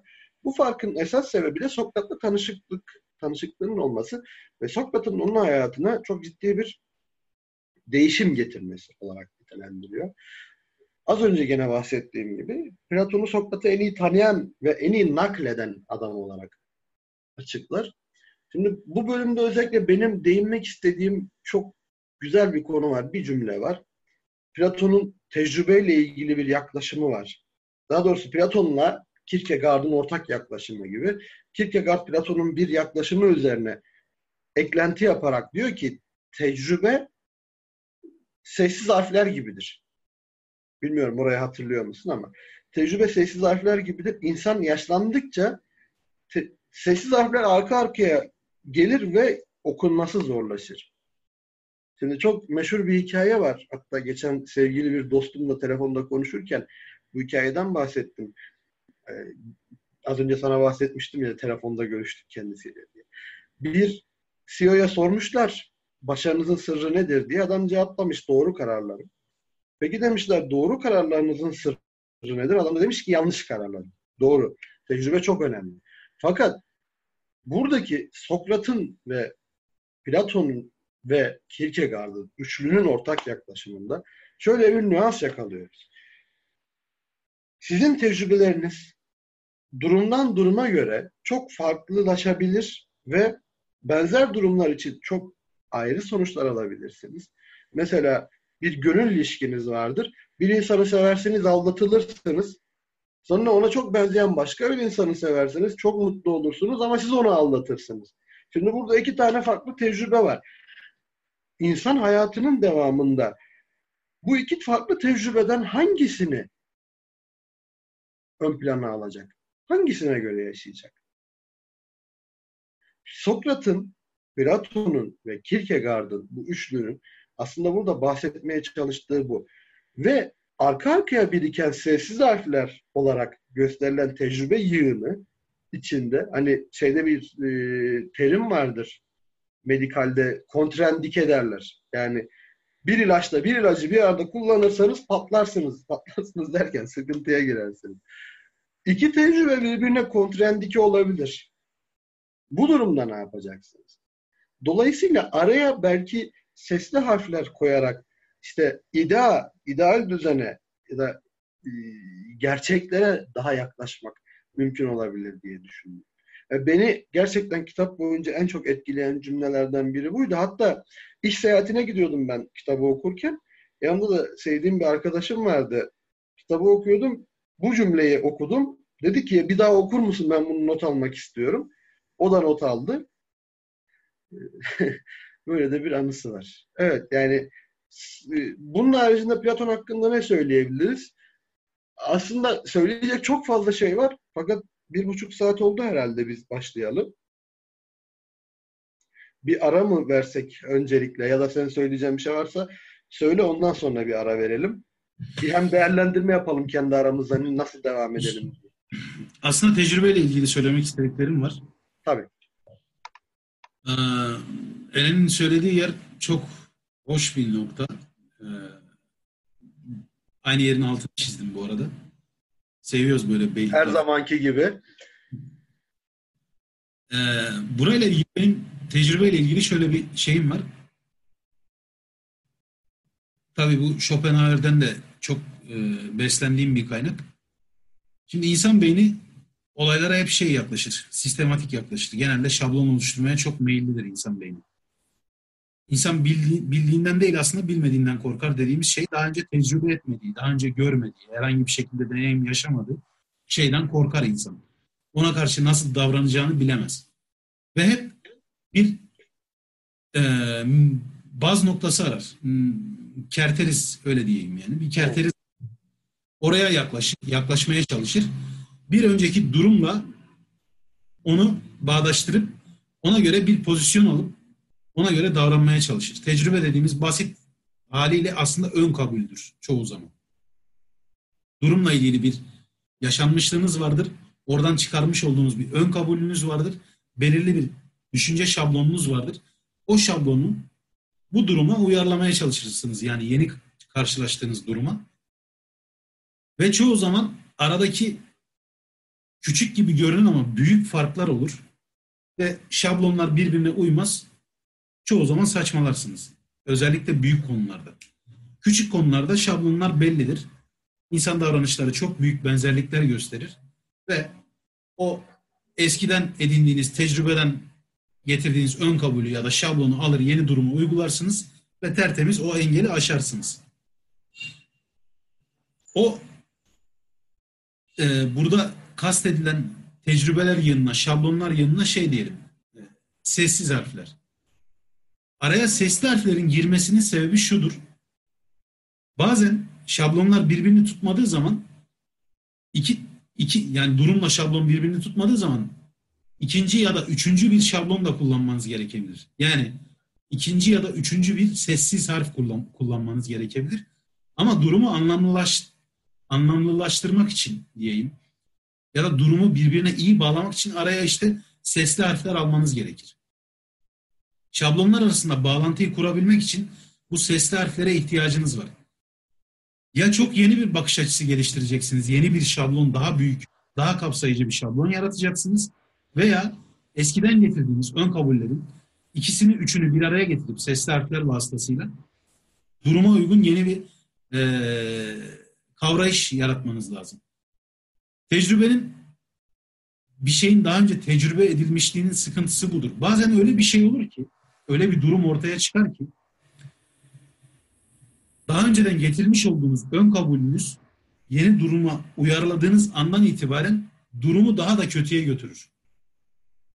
Yani durumun altından kalkacağınızı ya da karşılaştığınız zorluğun altından kalkacağınızı düşündüğünüz anda aslında zorluğu katmerlemeye başlarsınız. Tabii farkına varmazsınız çoğu zaman bunun. Tecrübe bana biraz şey gibi geliyor böyle. İki yüzü olan bıçak gibi geliyor. İki tarafı da keskin bir bıçak. Eğer bıçağı neresinden tutacağını bilmezsen ve ne kadar baskı yapacağını bilmezsen o durumu ortadan ikiye çok rahat bölebilir. Çok Kısaca... beğendim. Bu, bu, bu analojiyi çok beğendim. Sırf onun için baltalıyorum seni şu anda. Çok hoşuma gitti. Devam et lütfen. Yani e, şunu söylemeye çalışıyorum.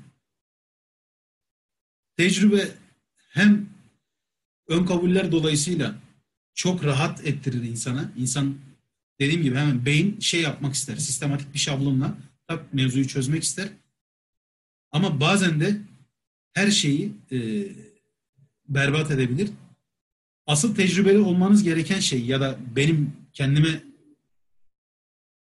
koyduğum düstur şöyle diyeyim.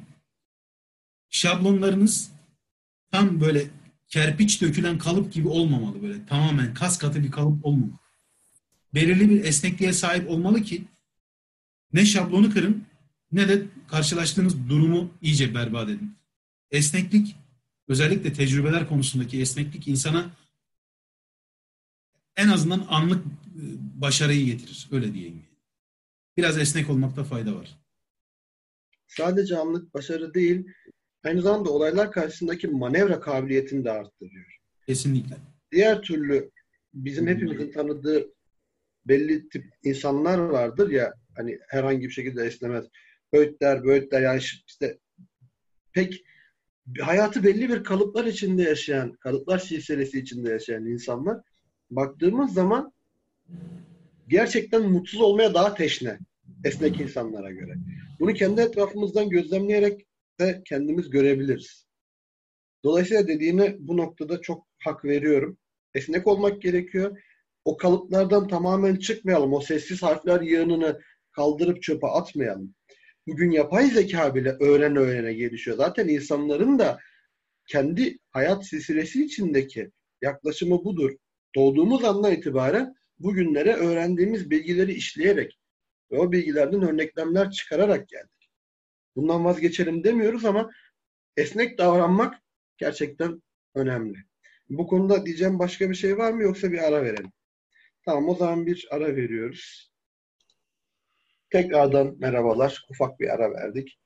Şimdi e, Sokrat'ın e, Platon'un Sokrat hakkındaki düşüncelerinin Kierkegaard tarafından analizinin sonuna doğru yaklaştık.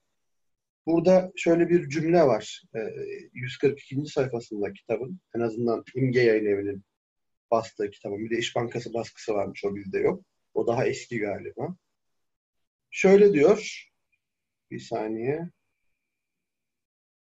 Nerede? Az önce okudum sana. Şimdi kaybettim iyi mi? 142'de ben okuyabilirim istiyorsan. Oku sen oku. Ee, her iki yorumcu da Sokrates'i bir bütün olarak göstermeye çalışır. Bu amaçla Xenofon onun yarar, onu yararlının sığ sularına çekerken Platon ideanın doğaüstü dünyasına çıkarır. Evet. Bizim de bahsettiğimiz gibi Ksenofon işte yararlılık Kierkegaard'ın birinci eleştirisi, birincil eleştirisi daha doğrusu.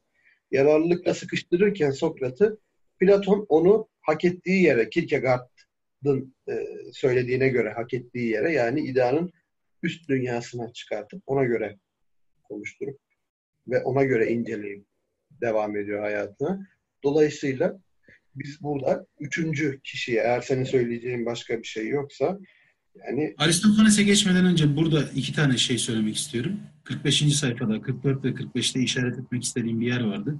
Günümüzde de bağlantısı var. Bir de e, Platon ve Kierkegaard'ın genel yaklaşımı itibariyle Sokrat'a atfedilen bir tanrısallık var. Özellikle Platon tarafından atfedilen bir tanrısallık hatta bir nevi onu ideanın yerine koyma ya da ideal insan noktasına koyma durumu var. Kierkegaard Eren'in de söylediği gibi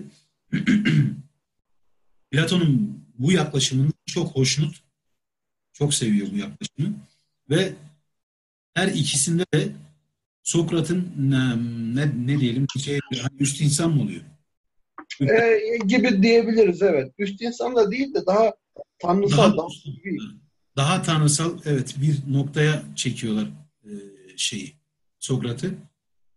Xenofon'un yaptığı şey de Sokrat'ı budamak, Sokrat'ın farkında olmadan içini boşaltmak olduğu için Kierkegaard çok ciddi bir öfke duyuyor ona karşı. Burayı söylemek istedim. Yani bir Sokrat'a atfedilen ciddi bir tanrısallık durumu var. Hem Platon hem Kierkegaard tarafından. 45. sayfada ise şöyle bir olay var. Bu önemli bence. Ee, 44 ve 45'te. Şimdi e, soru sormalarıyla meşhur. Birçok farklı noktadan, farklı statüde, meslekteki insana sorular soruyor. Şöyle okuyayım, sonrasında yorumlayayım. Meletos'un onu dinsiz olmakla suçlamasından sonra Sokrat, kendisinin en bilgi adam olduğunu bildiren kehanet hakkında konuşmaya başlar. Bu kehanetin onu başta ne kadar şaşırttığını, Sonra doğru, doğru olup olmadığını anlamak için en ünlü bilgelerden birisine nasıl danıştığını anlatır. Kısa süre sonra fark eder ki bir devlet adamı olmasına karşın bu adam aslında cahildir. Daha sonra bir şaire sorar. Ama ondan sonra şiirlerin daha ayrıntılı açıklamasını isteyince şairden, şairin kendi şiirleri hakkında hiçbir şey bilmediğini görür. Burada şiirlerin tanrısal esinlenmenin ürünü olarak görülmesi gerektiğini ve şairlerin de peygamberler ve ermişler gibi söyledikleri hakkında fazla bir şey bilmediklerini belirtir. Burayı tekrar okumak istiyorum. Sonrasında devam edeceğim. Burada şiirlerin tanrısal esinlenmenin ürünü olarak görülmesi gerektiğini ve şairlerin de peygamberler ve ermişler gibi söyledikleri hakkında fazla bir şey bilmediklerini belirtir. Sokrat'ın şairler ve peygamberler hakkındaki düşüncesi hemen hemen böyle. Sonunda zanaatkarlara danışır. Bazı şeyleri bilmesine bilirler ama başka şeyleri de bildiklerini zannettikleri için aslında diğerlerinden farklı durumda değillerdir. Üç farklı insan tipine soruyor. Devlet adamı, şair ya da kahin. Bir diğeri de zanaatkarlar. Her üçünde de deneyimlediği şey şu. Bildiklerini iddia ettikleri şeyin çoğunu bilmiyorlar. Hatta yaptıkları işin ne olduğunu bile tam anlamıyla bilmiyorlar. Yani bir tanesi devlet yönetmeyi, bir tanesi şi kendi şiirlerinin, kendi sözcüklerinin tam anlamıyla hangi manaya geldiğini veya söylevlerini, bir diğeri de zanaatkarlığın yaptığı işin ne manaya geldiğini bilmemesiyle alakalı bir durum. Bir saptama yapıyor Sokrat. Bunu ne zaman yapıyor? Daha antik çağda. Yani bundan takribi olarak 2000-2500 yıl önce yapıyor. Şimdi burada benim işaret etmek istediğim yer şuydu. Eren de duyunca hoşuna gidecektir. Geçenlerde Yuval Noah Harari'nin bu Sapiens kitabının yazarı 21. yüzyıl için 21 ders adlı bir kitabına denk geldim. İşte son çıkardığı kitap galiba. Homo Deus'tan sonra çıkardı bunu. Kitabı öyle karıştırmak için açtığımda şöyle bir şeye denk geldim. İnsanların aslında zannettiklerinden çok daha az şey bildiklerini e, matematiksel ve istatistiki verilerle ortaya koyan bir şey. Analiz. Çok ciddi bir araştırma yapılıyor ve insanlar aslında iddia ettikleri şeyin çok çok azını biliyorlar. Ama bir bilmez sanrısı mı diyeyim onu yaşıyorlar. Sokrat'ın tespiti bu mevzuyu ta neredeyse 2500 yıl öncesine götürüyor. Aradaki güzellik bu yani. Hani bugün bunu istatistiki verilerle destekleyebiliyoruz. İnsanlara çok ciddi şekilde meslekleri e, veya işte ustalıkları hakkında sorgulayıp gerçek anlamda meslekleri ya bildiklerini iddia ettikleri şeyin doğasını sorgulayabiliyoruz. Ne kadarını bildiklerini sorgulayabiliyoruz ama Sokrat herhangi bir istatistiki veriye dayanmadan yani sadece kendi zihnindeki ya da karşılaştığı olaylardaki istatistiki verilere dayanarak bunu yaklaşık 2500 yıl öncesinden işaret ediyor. Bu müthiş bir görü, müthiş bir başarı ve müthiş bir tespit. Böyle tespitler benim çok hoşuma gidiyor. O yüzden burayı okuyucuya özellikle belirtmek istedim. Bu da aslında bizim söylediklerimizi biraz şey yapıyor böyle ispatlar duruma getiriyor. Hani Sokrat'ın o sözel diyalog metodunun ve ironiyi kullanışının ne kadar faydalı olduğunu ve ne kadar büyük sonuçlara yani tarihinin çok ilerisinde bir öngörü yaparak ulaşabileceğini bize göstermiş oldu. Yine işte Sokrat'ın standart insanların neredeyse hiçbir şey bilmediği durumu var ya hani. Evet. Şu standart Sokrat'ın felsefesinin standart başlangıç noktası hiçbir şeyi bilmemesi durumu. Evet. Buna geliyor. İnsanlara da şey diyor. Hani siz de benimle aynı konumdasınız. Aslında siz de neredeyse hiçbir halk bilmiyorsunuz diyor. Çok güzel, doğru yani düşünsene zanaatkarlığınla ilgili hiçbir şey bilmediğinin farkına varıyorsun ve bunu sana zanaatkar olmayan biri gösteriyor. Senin mesleğinle hiç alakalı olmayan bir adam gösteriyor, işaret ediyor. Sokrat'ın çok sevdiğim bir sözü var sanırım bu sözü de kendine aslında biraz söylemiş. Alçak gönüllülük en büyük ikiyüzlülüktür der. Bu aklıma geliyor mütemadiyen. Yani hiçbir şey bilmiyorum derken aslında kitaplar bundan bahsediyor zaten. Hiçbir şey bilmiyorum ama ben bile hiçbir şey bilmiyorsam siz hiçin daha da altında. Yani hani sıfırdan da daha az biliyorsunuz. Bildikleriniz de yanlış demeye getiriyor aslında Sokrat. Yani senin yanıldığına yetmez. Pis herif falan diyor. ben hiçbir şey bilmiyorum ama hepinizden de fazla biliyorum. Aslında o sözün devamı böyle. Ama o devamını söylemiyor tabii. Onu gizli anlatıyor. Felsefenin ve ironinin güzel tarafı bu. Biraz böyle sonrasını sana bırakıyor. Düşünmeyi, evet. hayal etmeyi sana bırakıyor. Biraz güzel tarafı evet. da. Evet. Devam edebiliriz. Platon herhalde bitirdik. Platon bitti. Şimdi Aristofanes'le devam edeceğiz. Aristofanes bahsettiğimiz gibi bir komedya yazarı yani bir oyun yazarı tiyatro için. Biliyorsunuz o dönemde Yunanistan'da tiyatro ve ilgili sanat dalları oldukça gelişkin. Hatta e, ondan sonra gelen Yunanistan'a örnek aldığı söylenebilecek olan Roma medeniyetinde de yani hemen hepimizin artık yaşadığı şehrin yakınlarında bir tane antik amfiteyatro vardır. Bizim Osmanlı'da var mesela. Ee, çok büyük olduğu söyleniyor. Hatta Dişat'la bir gidip ziyaret etmiştik. Bekçisi abi burasının nefes kadar büyük olduğu söyleniyor ama kazı için bütçe yok demişti hatırlarsın. Evet. Yani Aslında çoğumuz, evet, çoğumuzun yaşadığı yerin yakınlarında Ankara'dan bahsetmiyorum ama İstanbul'da zaten var. Onun haricinde Anadolu şehirlerinde veya antik yerleşimin yoğun olduğu yerlerde mutlaka bir antik şehir görürsünüz ve antik şehrin orada bir amfiteyatro olduğunu görürsünüz. Tiyatronun ne kadar önemli olduğunu burada tekrardan anlatmaya çalışıyorum o dönemde. Çünkü sanat olarak hani görsel sanat olarak e, tamam resim heykel var ama hareketli görsel sanat diyeyim. Şimdiki nasıl sinemaya gidiyor yığınlar, milyonlar, milyarlar.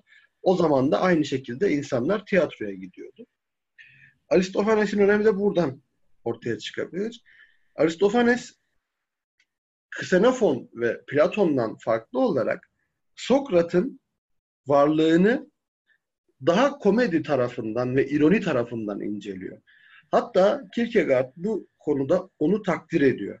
Yani diyor ki Sokrat'ı tamam en iyi anlayan Platon ama Aristofanes'in yaklaşımı Sokrat'ın ruhuna en uygun olanı. Çünkü Platon kendi yorumunu katıyor ama Aristofanes ironiyi kullanıyor.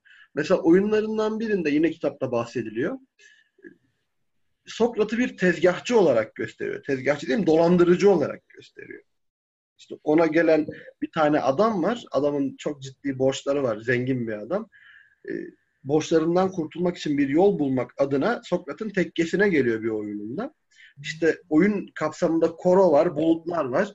Oradaki atıflardan bahseder Kierkegaard. İşte koronun sürekli araya girmesi, Sokrat'ın adamın üzerindeki kıyafeti bile çalması ve buna ön ayak olması. Buradaki ironiyi Kierkegaard çok takdir eder. Aslında okuyunca ben de takdir ettim. Dediğim gibi Aristofanes'i daha önceden tanımıyordum ama bu yaklaşım e, benim de hoşuma gitti. Çünkü Sokrat'ı hırsız olarak göstermek normalde günümüz dünyasında böyle bir şey olsa Sokrat'ın anısına hakaretten dava bile açılabilirdi. Sokrat yenilerde ölmüş bir adam olsa ya da yaşayan bir adam ol, olduğu durumda Aristofanes'in böyle bir eseri yazıp sergilemeye başlamasıyla.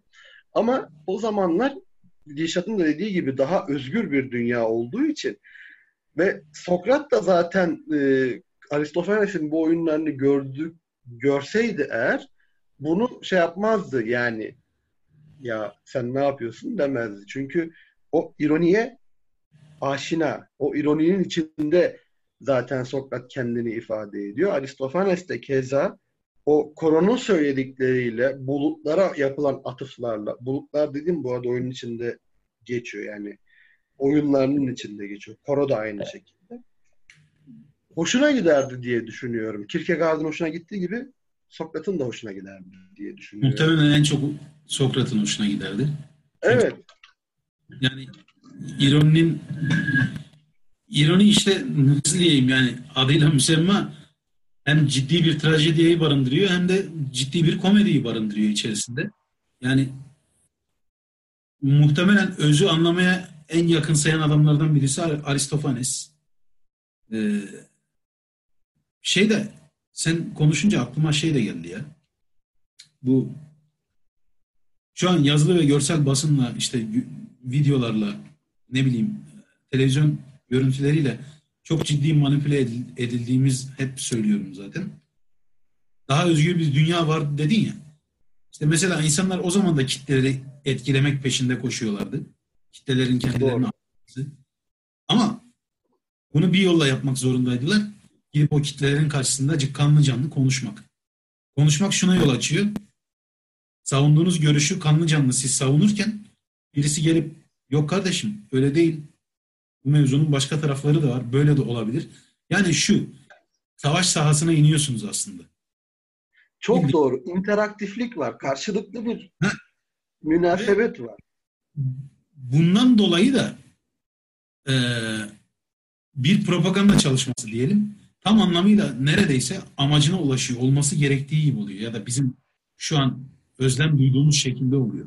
Yani Toplu ben Eren'i kameralar karşısında konuşmaya davet ediyorum ama Eren mesela diyelim ki defaten kaçıyor bundan. Veya Eren beni davet ediyor ben kaçıyor olayım. Yani Eren'in söyleyecek bir sürü şeyi var. Dosyasını hazırlamış. Doğruları var. Benim yaptığım yanlışların birçoğunu belgelemiş. Ama ben hiç kamera karşısına geçmeyerek Eren'in bildiğiniz Eren'i çizebiliyorum. Sadece kamera karşısına geçmeyerek yapabiliyorum şu an günümüz dünyasında bunu. Hani baksanız çok daha modern, çok daha özerk, çok daha bireysel. E, kitle iletişim araçlarının çok daha yaygın olduğu bir dünyadayız. Ama iş eğer gerçek bir gerçekliği aramaya, bir doğruluğu arama noktasına geliyorsa o gerçekliğin üstünü sadece bir şeyden yani Eren'le canlı canlı kanlı kanlı karşı karşıya gelmemekten kaçınarak tamamen o gerçekliği silebiliyorum, manipüle edebiliyorum. Ama antik dünyada bu, te- bu tespit için çok teşekkür ediyorum özellikle. Çok güzel bir tespit ısıtımı açtı. Şöyle bir şey ekleyeceğim müsaadenle. Önce dediğin üzerine bir konuşayım. Çok doğru. Yani bir kitleyi mesela Atina'da ya da Roma'da daha yeniye gelsek bile bu kitle iletişim cihazlarının icadından önce diyelim bir konuşma yaparken senin karşında birileri çıkıp yani sen ne diyorsun hayırdır o öyle değil böyle vesaire gibi bir şey diyebiliyordu. Ya da sen bir oyun yayınladığın zaman e, kimse bir şey demese bile yarın bir senin siyasi ya da e, düşünsel rakibin başka bir oyun sergileyebiliyordu. Ama kitle iletişim cihazlarının icadıyla beraber ne oldu? İnterneti bir kenara koyuyorum. İnternet ayrı biraz ama özellikle televizyon, radyo vesaire devlet ya da herhangi bir o anda güçte etkin olan organizma çıkıp bir şey söyleyebiliyor. Ona kimse cevap veremiyor. Tekelleşme başladı. Eski çağda tekelleşme mümkün değildi bak. Yani senin gezici bir tiyatro ekibin olsa bile yani tüm Roma dahilinde ya da tüm Yunan şehir devletleri dahilinde bir yani şey yapamazsın ki. Yapsan da şimdiki kadar etkili olmaz ki. Öyle bir örnek de yok zaten. Öyle de bir olay var. Aristofanes anında geri dönüş alıyorsun. Aristofanes'in bir oyun yazdın, sergiledin. Eleştiri anında geliyor. Seyirciden geliyor. Seyirci seni anında yuhalayabiliyor. Veya oyun bitiminde amfiteyatronun kenarına gelip sen ne saçmalıyorsun diyebiliyor sana. Kanlı canlı seni karşısında görüyor. Ve atıyorum işte sen nasıl Sokrat'ı bir tezgahtar, bir dolandırıcı, işte gardırop Fuat gibi gösterirsin diye yani sana çıkışabiliyor. Gardırop Fuat tam örnek oldu mu bu arada? Yanlış mı? Ya olsun olur. Yani ama şu an mesela fil dişi kulesinde oturan e, kendisine korkudan hiçbir şey söylenilemeyen insanlar eleştirilmediklerinin gerçek anlamda saygı duyulup duyulmadıklarının bile farkında olmayabilirler. Belirli bir cümle tarafından çevrelenmiş olabilirler. Ama bunun bile farkına ayırdığına varamayacak kadar toplumdan ya da gerçek düşünce dünyasından yalıtılmış olabilirler. Evet, çünkü onların bildiği gerçek sadece etraflarındaki yalakaların onlara aktardıkları sözler. Ki onlar doğru mu, yanlış mı? Çünkü mesela o dediğin kişi ya da kişiler medyayı izlemeye çalışsalar e medyada da zaten hep aynı şeyler anlatılıyor ki. Bugün Macaristan'da 500 tane yayın organı birleştirildi. 500 tanesi tek bir yayın organı oldu. 500 tanesi. Tek bir holdingin çatısı altında birleştirildi. Neredeyse bütün Macaristan basını bir tek çatının altında birleşti. Ve bu Avrupa'nın neredeyse hani göbeği demeyeyim de göbeğinin biraz kenarında, biraz doğusunda gerçekleşti.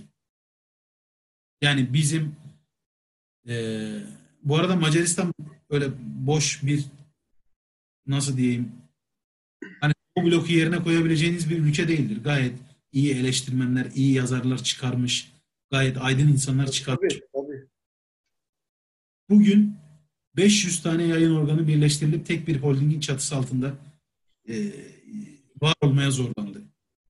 Yani bu tip işlerin nerede nasıl gerçekleşeceğini tam bilemiyoruz ve geçenlerde de bununla ilgili bir tweet attım. Hani milenyum sonrası ortaya çıkan yöneticilik, devlet idareciliği biçimi parantez içinde açıyorum gayet iktidai bir olay bu bu arada.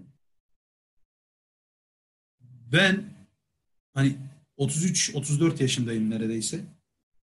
Çocukluğumda bu kadar iptidai adamların eline devlet aygıtının geçebileceğini hiç hesap edemezdim yani. Ya da erken gençliğimde diyeyim. 2000 sonrası dünya genelinde, dünya siyasetinde at koşturan adamların neredeyse hepsi birbirine benzeyen, basma kalıp, faşist e, ögelerin çok yoğun bulunduğu hemen hemen birçoğu ahlaksız ve tamamen manipülatör adamlar yani manipülatif adamlar. Dünyanın bireyselleştikçe iyi bir noktaya gideceğini veya hani bilgi yığınının o kümülatif yığının böyle geliştikçe iyi bir noktaya gide, gideceğini falan düşünüyoruz ama hiç iyi bir yere gitmiyor. Yani en son örnek Brezilya'daki Bolsonaro örneği işte. Adam bildiğiniz e, faşistin ağababası yani. Diyecek çok şey var da çok yani dilimi ısırıyorum. O yüzden ama çok haklısın. Çok katılıyorum dediğin her şeye. Birebir aynı imzamı atıyorum her cümlede. Karagöz Hacivat neden öldürüldü diye Türkiye'nin bence yapılmış en iyisi. En iyisi filmi. 2006 Altın Portakal ödülünü almıştı galiba. Ezel Akay filmidir. Aynen öyle. Ee, kendisine de buradan hani selam ederim. Yarın bir gün olur da bir yerlerde böyle bir şeyle var olduğunu duyarsa şu an Türkiye'de en çok tanışmak istediğim yönetmen kendisidir. Ee, şey der, orada Kadı Pervane diye kötü bir adam var. Kötü ama her şeyin farkında. Kötüler bu arada zeki olmak zorundadır. Çoğu kötü. Çoğu kötü diye özellikle belirttim. Hepsi zeki olmak zorunda değil. Çünkü aptal olup kötü olan çok da insan var. Mizah bir yumruktur vurmasını bilene diyor. Bazen senin de başına vurur. Ee, Karagöz ve Hacivat birleşip bu kadı pervane denilen adamı hicve diyorlar. Hem de çok ağır bir şekilde. Sonrasında o da onların başına bir çorap örüyor. Bizim standardı vardır. Ali Cengiz oyunu denir. Kadı Pervane de eline geçirdiği güçle bunlara bir Ali Cengiz oyunu ediyor ve ikisini de ölüme mahkum ediyor. Orada söylediği bir laf var. Mizah bir yumruktur hani vurmasını bilene. İşte bir gün gelir sana döner. Ona göre tedbirli olmalıydınız şeyinde davranıyor. Minvalinde davranıyor. Aristofanes'in yaptığı, Eren'in söylediği mevzuyu yine Aristofanes'e getireceğim. Günümüz dünyasında kabul görmeyebilirdi ama antik Yunan'da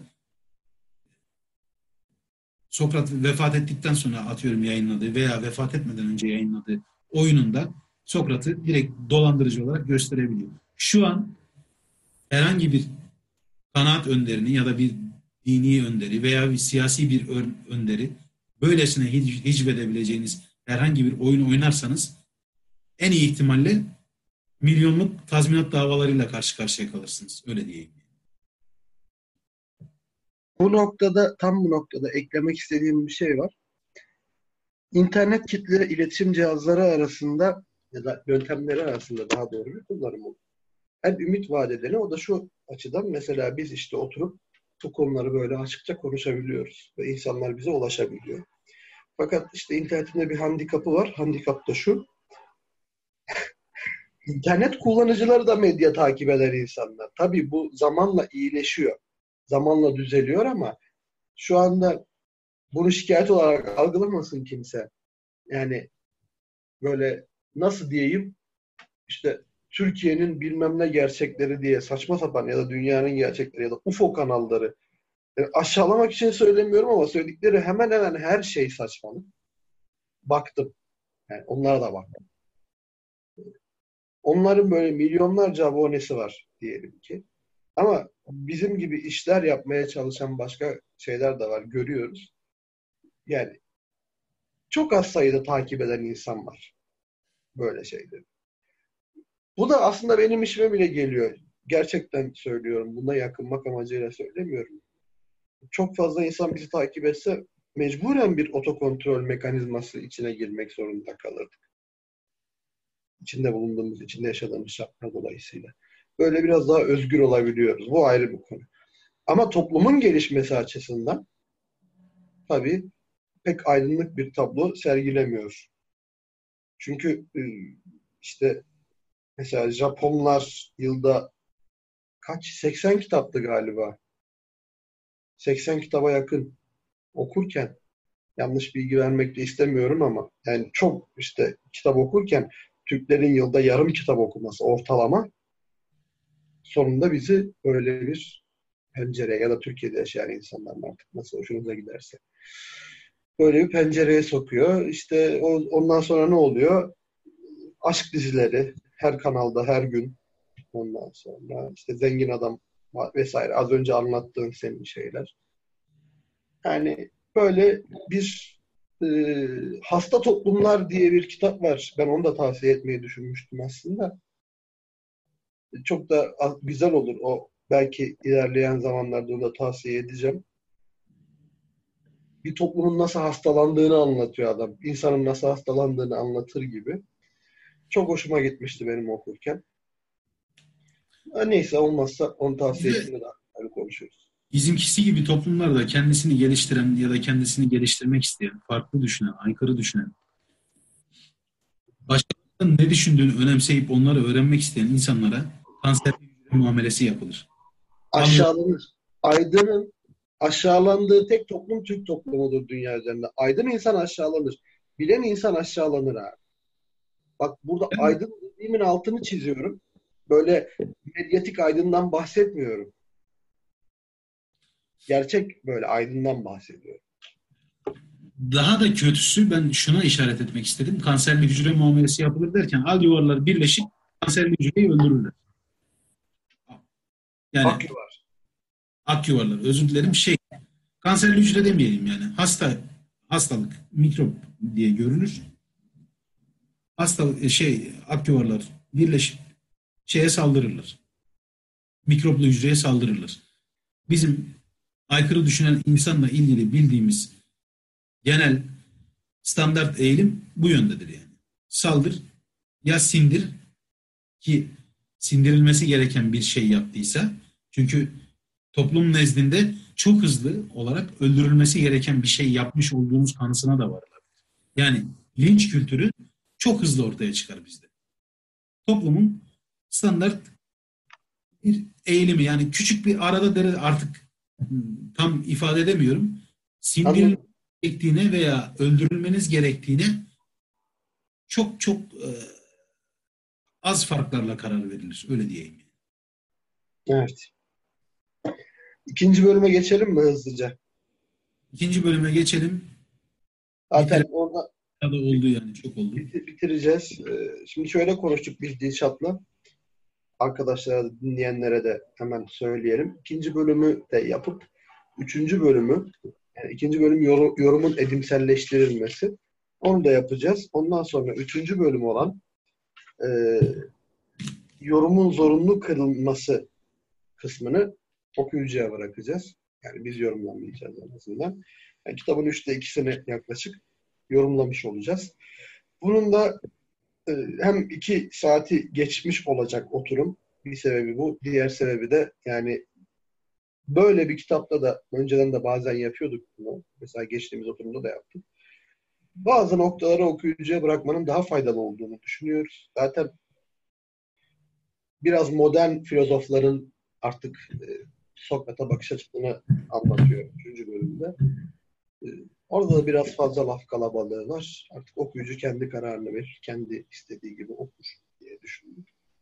İkinci bölüm yorumun edimselleştirilmesi Sokrat'ın cini ile başlar kitapta. Sokrat'ın cini çok enteresan bir kavramdır. Çağlar boyunca tartışılmıştır çeşitli filozof, filozoflar tarafından. İşte Sokrat'ın yaşadığı dönemde de benim içimde bir cin var söylemi zaten yargılanmasının sebeplerinden biridir. O dönemden itibaren işte Roma'da Cicero, daha sonraki dönemlerde 15, 16, 17. yüzyılda bizim bildiğimiz filozoflar da bunu tartışmıştır. İşte Hegel'den tutun da Kant'a kadar hepsi bunu bir tartışmıştır. Sokrat'ın cininde benim ilgimi çeken nokta şu oldu. Sokrat hani insanlara şöyle demek istiyor aslında.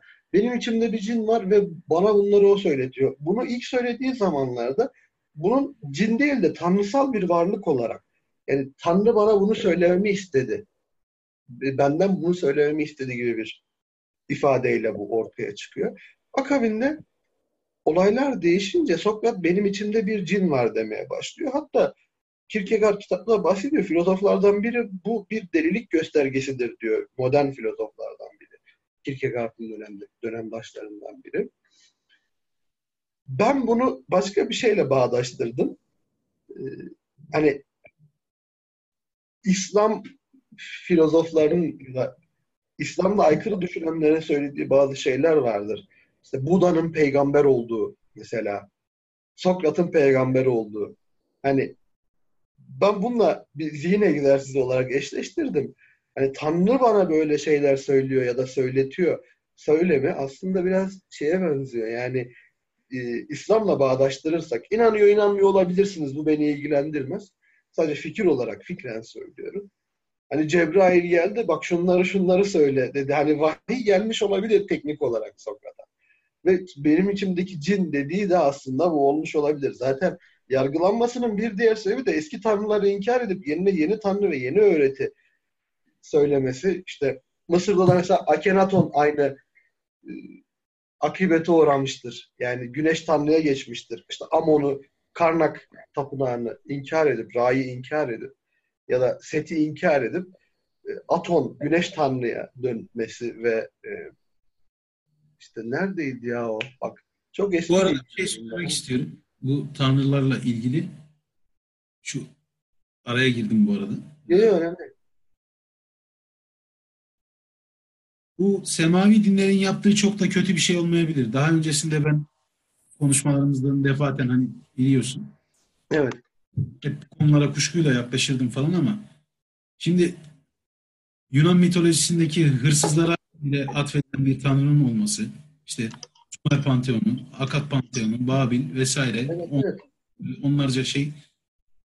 Semavi dinlerde bence çok güzel bir yaklaşım var. Bütün iyiliğin ve kötülüğün atfedildiği, hepsinin ondan geldiği düşünülen tek bir tanrı fikri hiç de böyle kötü yaklaşılmaması gereken bir şey olabilir. Şimdi doğru. Kolay. Sokrat'ın yaklaşımı da aslında buna benziyor. İdealizm dediği şey Tanrı'nın ideal olduğu. Yani Tanrı'nın erişimimizden çıkartıyor Tanrı'yı. İşte yok Zeus geldi işte kadına tecavüz etti konusu kapanıyor Sokrat'a göre. Ve Tanrı'nın idealleştirilmesi süreci başlıyor. Belki de tarihte ilktir Sokrat bu yönden de. Tanrı'nın idealleştirilmesi yönünden de. Tabii burada çok önemli bir nokta var senin de dediğin iyiliğin ve kötülüğün geldiği. İşte burada da dualizm devreye giriyor. Ve diyalektik kavram biraz daha öne çıkıyor aslında. Yani e, nasıl... Doğru, biz kitapta hiç bahsetmedik diyalektikten ama diyalektik bayağı kitabın ana unsurlarından birisi. Tabii bak şimdi benim de aklıma geldi bir anda. Yani nasıl böyle ikilikleri alıp araştırırım ve bunlar içinden çıkarımlar yaparım. İşte semavi dinler senin dediğin gibi biraz ona insanları yöneltiyor. Ondan önce tanrıların yani inanış bazında söylüyorum. Sen de dediğin gibi o işte Sümerlerin, Mısırlıların, Yunanlıların hatta daha da öncesinde işte e, inanıyorsanız Mu kıtasındaki inanışta bile yani bu Panteon mantığı. Gerçi Mu tek tanrılı din olduğu söyleniyor şeye göre ama. Ya Akat, Babil, Asur. Hangisi? Ya hepsinde, hepsinde bir böyle tanrılar konseyi vardır. Ve bu konsey gerçekten Dişat'ın da dediği çok doğru bir nokta. Hırsızlar bile tanrı atfedilir ya. Yani hani o zaman kim yönetiyor? Bunların başındaki kim? Tamam diyorsun ki Zeus. Tamam. iyi anladım da yani Mısır mitolojisinde Zeus'u kim doğdu ya da yarattı? Gaia. E, Gaia na, nasıl? Gaia'nın işte şey neydi o baba? Kronos. Kronos ha. Kronos'la Gaia beraber oldu da Gaia'nın çocukları oldu da Titanlarla işte şey. Bu sefer bunu kim yarattı? Mevzu şeye dönüyor yani. Şu Anaximandros'un dünya boşlukta duruyor noktasına kadar geliyor mevzu Ha. yani. Ha. Dünyanın altında ne var? E işte öküzün Boynuzu. ve öküzün altında ne var? O var, şu var. Ya dostum mevzuyu uzatmayalım. Dünya boşlukta duruyor, duruyor. Şeyi bitiriyor tartışmayı. Onun gibi oluyor mevzu. Yani sürekli ilke olan ilk ilksel neden, ilksel başlangıç ne starter ateş yani kıvılcımı veren şey nedir? İnsanoğlu hep onu çünkü bizim düşünce dünyamızda, bizim zaman boyutumuzda her şey başlangıçlı ve bitişlidir. Yani bir başı ve bir sonu var. Biz de böyle düşünüyoruz ister istemez. Ama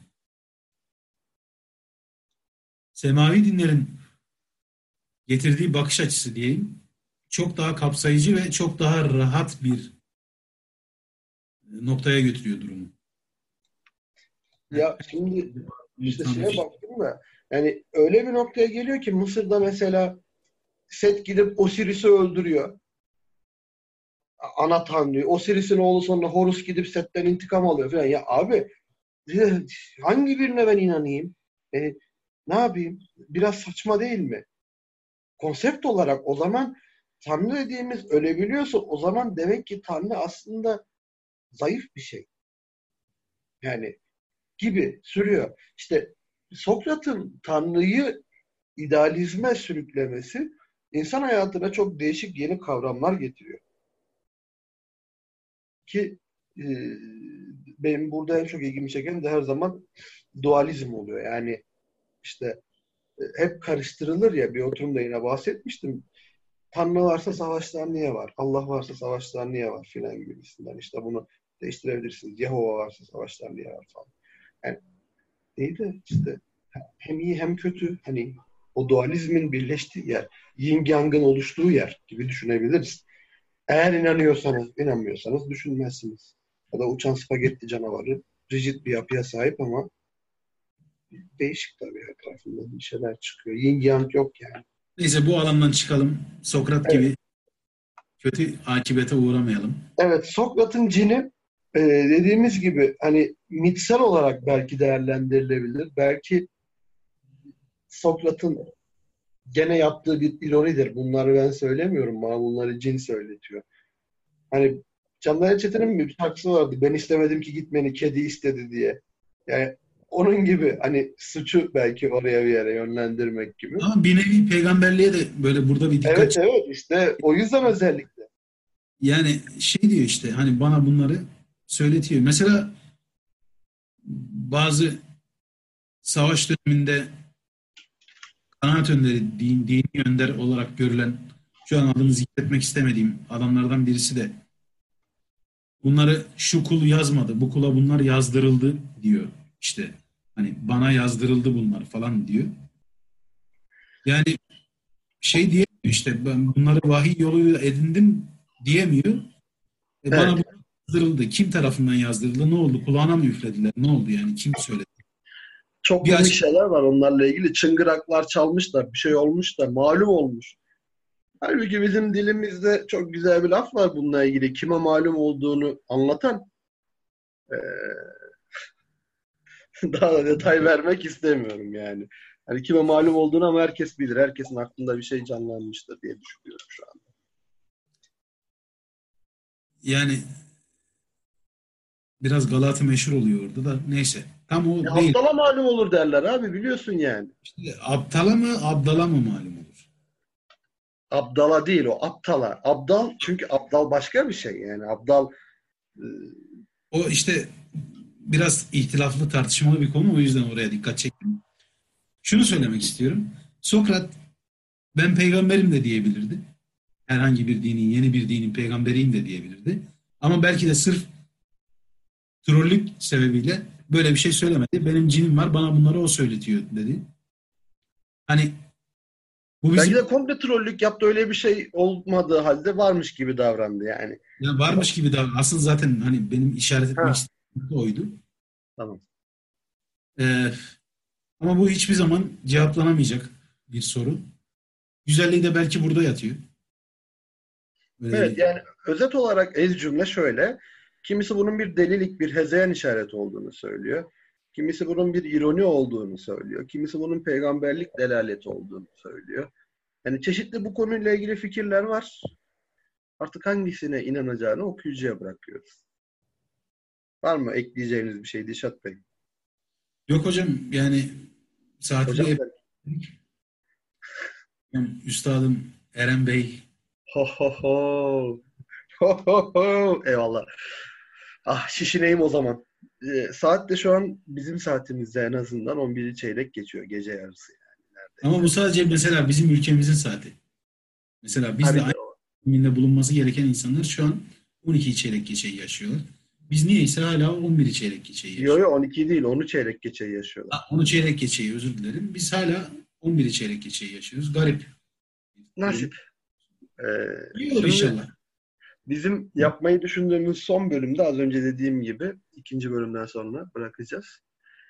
Yani 360 sayfalık kitabın 220 sayfasını falan yapmış olacağız nihayetinde. Sokrat'ın yargılanıp idam edilmesi.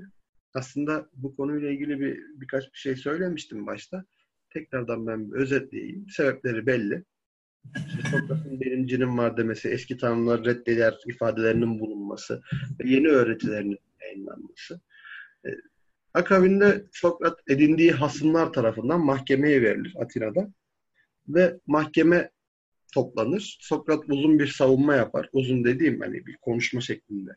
Yani diyalog şeklinde. Hani hazır bir şey yapmaz. Xenofon bir savunma götürür. E, Kierkegaard bu savunmanın hatta iyi bir savunma olduğunu da söyler. Ama Sokrat onu kullanacağım dediği halde kullanmaz. Onun yerine kendi gene diyalog yöntemini kullanır. Hatta burada bunu bir fırsat olarak görür. Yani biz kitlelere ulaşmak için benim adıma yeni bir şey, fırsat ve ruhun ölümsüzlüğünü zaten biraz Sokrat işaret ettiği için mütemadiyen evet. şunu der idama mahkum edildiğinde siz mi daha şanslısınız yaşayacak olanlar yoksa ben mi ölecek olan? Yani eğer der ölüm bir e, sonsuzluksa yani bir hiçlik uykusuysa bu zaten iyi bir şey. Kim en mutlu anının güzel çekilmiş bir uyku anı olmadığını söyleyebilir. Ya da eğer ruhum öldükten sonra ben geri uyanacaksa ve tarihteki insanlarla karşılaşacaksam bundan güzel bir fırsat olabilir mi? Bedenin azabından azabından hani kurtulmak ne kadar büyük bir lükstür, ne kadar güzel bir fırsattır. Bitiş de olsa, başlangıç da olsa ölüm benim için iyidir der ama bir yandan da kendini acındırır. Korku da vardır yani. Ben işte bırakın beni öldürmeyin, beni öldürürseniz tanrıları tanrıyı gocundurursunuz der. Yani bu da aslında o cine atıf var yani ya da tanrıya atıf var. Bırakın ben konuşayım, yapmayın etmeyin filan gibisinden. Nihayetinde ben özet geçiyorum. Sen eklemek istediğin bir şey varsa eklersin sonra da kapatırız. Yok gayet güzel gidiyor. Ben eklemeyeceğim. Nihayetinde mahkeme heyeti Sokrat'ın e, baldıran zehri içerek e, ölmesine kanaat getirir. Sokrat da bu şekilde bir baldıran zehri içerek ölür. E, burada kendine oy verenlere yani beraati için oy verenlere de seslenir ve teşekkür eder. Kendini öldürenlere de seslenir. Ama gerçekten garip bir insan olsa da bu ikiliyi güzelce anlayıp insanın huzura erişmesinde hangi yolları izleyebileceğini olası olarak gösteren bir adam olması açısından ben Sokrat'ı okumayı herkese tavsiye ediyorum. Hani bu kitabı okumayı değil, bu kitabı okuyabilmek için öncelikle antik Yunan felsefesi, felsefecileri tarihi ve Sokrat hakkında dolayısıyla ve Platon hakkında detaylı bilginizin olması lazım. Dişat'ın da oturumun başında söylediği gibi. Eğer yoksa kitabı okumanız açık söyleyeyim hiçbir işe yaramaz. Okumayın yani. Önce devleti okuyun, önce şöleni okuyun, Sokrat'ın savunmasını okuyun. Yani Xenofon'u okuyun mesela.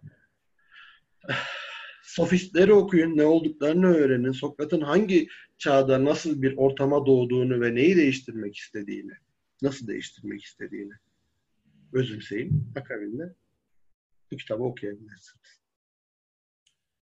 Eren gayet güzel açıkladı. Kitabı okumak için gerekli doneler bir sayfa tutuyor işte. Sokrat. Ya şimdi bak ben o ben bunların çoğunu okuduğum için Xenofon bak okumadıklarımı söyledim. Ama onların çoğuna aşina olduğum için ben keyif alarak okudum. Zorlandım ama keyif aldım. Şimdi kitap iyi. Bu arada kitabın ikinci bölümü herkesin üzerinde konsensüse vardığı bir şekilde birinci bölümünden çok daha iyi. Okurken çok daha rahat ediyorsunuz. Tabii belli bir bilgi birikiminiz varsa. Ee, yalnız şöyle bir durum var. Ben bunu da özellikle belirtmek istiyorum. Şimdi Eren bu kitabı önermeden önce Silmarillion'u önermeyi düşündü. Bunu Telegram grubumuzda da yazdı. Ben Eren'in çağrının ve benim olduğum bir WhatsApp grubunda sence insanlara bunu yapmalı mıyız? Böyle hani daha önce fantastik dünyaya herhangi bir şekilde giriş yapmamış işte ya da fantastik dünyayla ilintisi Yüzüklerin Efendisi veya Harry Potter başlangıç seviyesinde insanlar için Silmarillion içerisindeki onlarca farklı isim, onlarca farklı olay e, biraz ağır olmaz mı dedim. O da tamam doğru haklısınız. Hani insanları fantastik edebiyattan soğutmayalım dedi. Ama ve lakin felsefe hakkında hiç böyle davranmadı. Yani o gösterdiği hassasiyeti felsefeye göstermedi. Silmarillion'dan daha zor olabilecek bir kitabı getirip önümüze koydu. Şaka bir tarafa işin latifesi bu. Ben böylesi bir kitabı belirli doneleri edindikten sonra ulaşmak ve sonrasında okumak isterdim. Zaten bir sürü okumayı da bu yüzden geciktiriyorum. Mesela Popper'ın işte 30 yılın makaleleri var. Hani daha iyi bir dünya arayışı var. Onu okuyorum, onu okuyabiliyorum ama e, bir diğer kitabı var. E, şu an ismi aklıma gelmedi. Şöyle tuğla kalınlığında. E, onu okuyamıyorum mesela. Hani çünkü onu okuyabilmem için ciddi bir bilgi birikimi gerekiyor. Henüz okuyamadım. E, bu kitap da öyle bir kitap. Hani daha önce ön, ön kabullerinizin ön, ön koşulları sağlamanız gerekiyor. O yüzden Eren'e bu kadar yüklendim. Ama yine de eğlenceliydi. En azından Sokrat'ın hayatını bize göstermek anlamında. Neden bu adamın bu kadar ünlü veya bu kadar kale alınır, bu kadar ciddiye alınır bir adam olduğunu anlatmak anlamında gayet iyi bir kitaptı. Kendisine yine ironik olacak ama en sonunda teşekkür ederim yani güzeldi. Bence de oturum olarak kötü bir oturum değildi. Yani güzel şeyler konuştuğumuzu düşünüyorum. Dinleyecek veya izleyecek arkadaşlara da faydalı olacağını düşünüyorum. Şimdi Çağrı yine bana görev verdi. Dişat çok böyle bu tip şeylerle ilgilenmediği için bizim biliyorsunuz bir çekilişimiz var. Yorum yapanlara e, e, bize çeşitli platformlardan yorum yapanlara çekilişte kitap hediye ediyoruz. Bu arada bir önceki ayda kazanan arkadaşlardan birine ben kitap gönderecektim. Hala gönderemedim. İsmini vermeyeceğim buradan. Bizim Telegram grubunda da var arkadaş. Ona yazıp özür de diledim ben zaten. Çok yoğun çalıştım ben geçen hafta. Bugün bir dinlendim. Yarın da bir dinleneceğim. Umarım işte bu hafta hallederim dedim ama önümüzdeki haftaya da sarkabilir. Yani normalde biz internet üzerinden gönderiyoruz kitapları ama arkadaş bizden rica etti ya bir abi dedi bir satır arası olarak not düşsenize dedi. Çağrı yurt dışındaydı. Bana kaldı iş. Dilşat çünkü Dilşat yani. Ben de tamam ben yaparım dedim. Ama geçen hafta mesela hangi gün yani hangi kötü yoksa ben gönderirim önemli değil yani benim hangi gün hangi şehirde hangi otelde uyuduğumu bile hatırlamıyorum yani artık o kadar karıştı işler. Önümüzdeki hafta da öyle. E, sen gönder o zaman önümüzdeki hafta arkadaşın bilgilerini ben sana atarım. Hiç sıkıntı değil. Tamam at ben, ben göndereyim. Arkadaş el yazısı için şu an yani. Benim el yazım da kötü. Görsem ağlarsın yani. Seninki benimkinden iyi. Evet.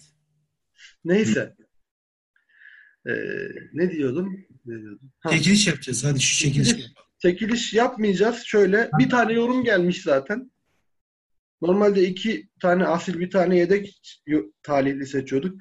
Bir tane yorum gelmiş. O da e, Apple iTunes Podcast platformundan Acemi Hekim 5 Kasım'da yazmış. Demiş ki severek dinliyorum. Türkçe podcast ve YouTube yayınlarında çıtanın üstünde güle, gülücük.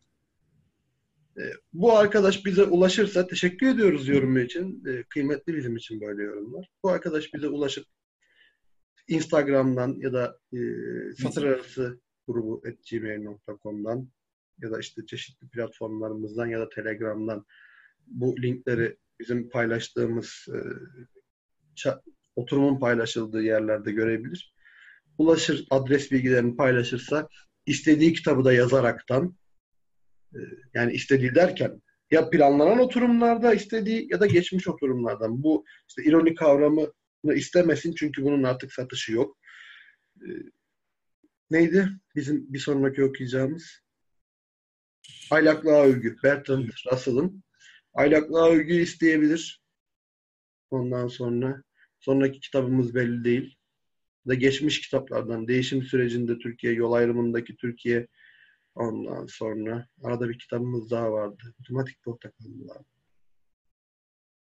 İsterse işte o tercihiyle beraber gönderebiliriz. Bir duyurumuz daha var. Acemi Hekim'i bu arada tebrik ediyoruz kazandığı kitap için. Ee, bundan sonra çekiliş yapmayacağız. Şundan dolayı çekiliş yapmayacağız. Bir süreliğine yorum gelmiyor. Yani eğer bir yorum gelecekse zaten çekiliş yapmanın bir anlamı yok. Dolayısıyla konuştuk kendi aramızda ve çekiliş yapmamaya karar verdik. Ee, yapacak bir şey yok. Şimdi artık yavaş yavaş ben bitiriyorum. Dişat Bey ekleyeceğiniz başka bir şey var mı? Yok gayet keyifli bir oturumdu. Kitap dediğim gibi ön koşulları sağlamak koşuluyla okunup alınıp okunabilir. Herkese çok teşekkür ederim bizi dinledikleri için. Evet. Bizi e, çeşitli platformlarımızdan, YouTube'dan, işte Twitter'dan, Instagram'dan takip edebilirsiniz. Facebook'tan, Telegram grubumuza bekleriz. E, dinleyen, izleyen, yorum yapan, destek olan, eleştiren herkese çok teşekkür ederiz. 20. oturumumuzu da böylece sonlandırmış olduk. Sağlıcakla, güzel günlerde kalınız efendim. Hoşçakalın.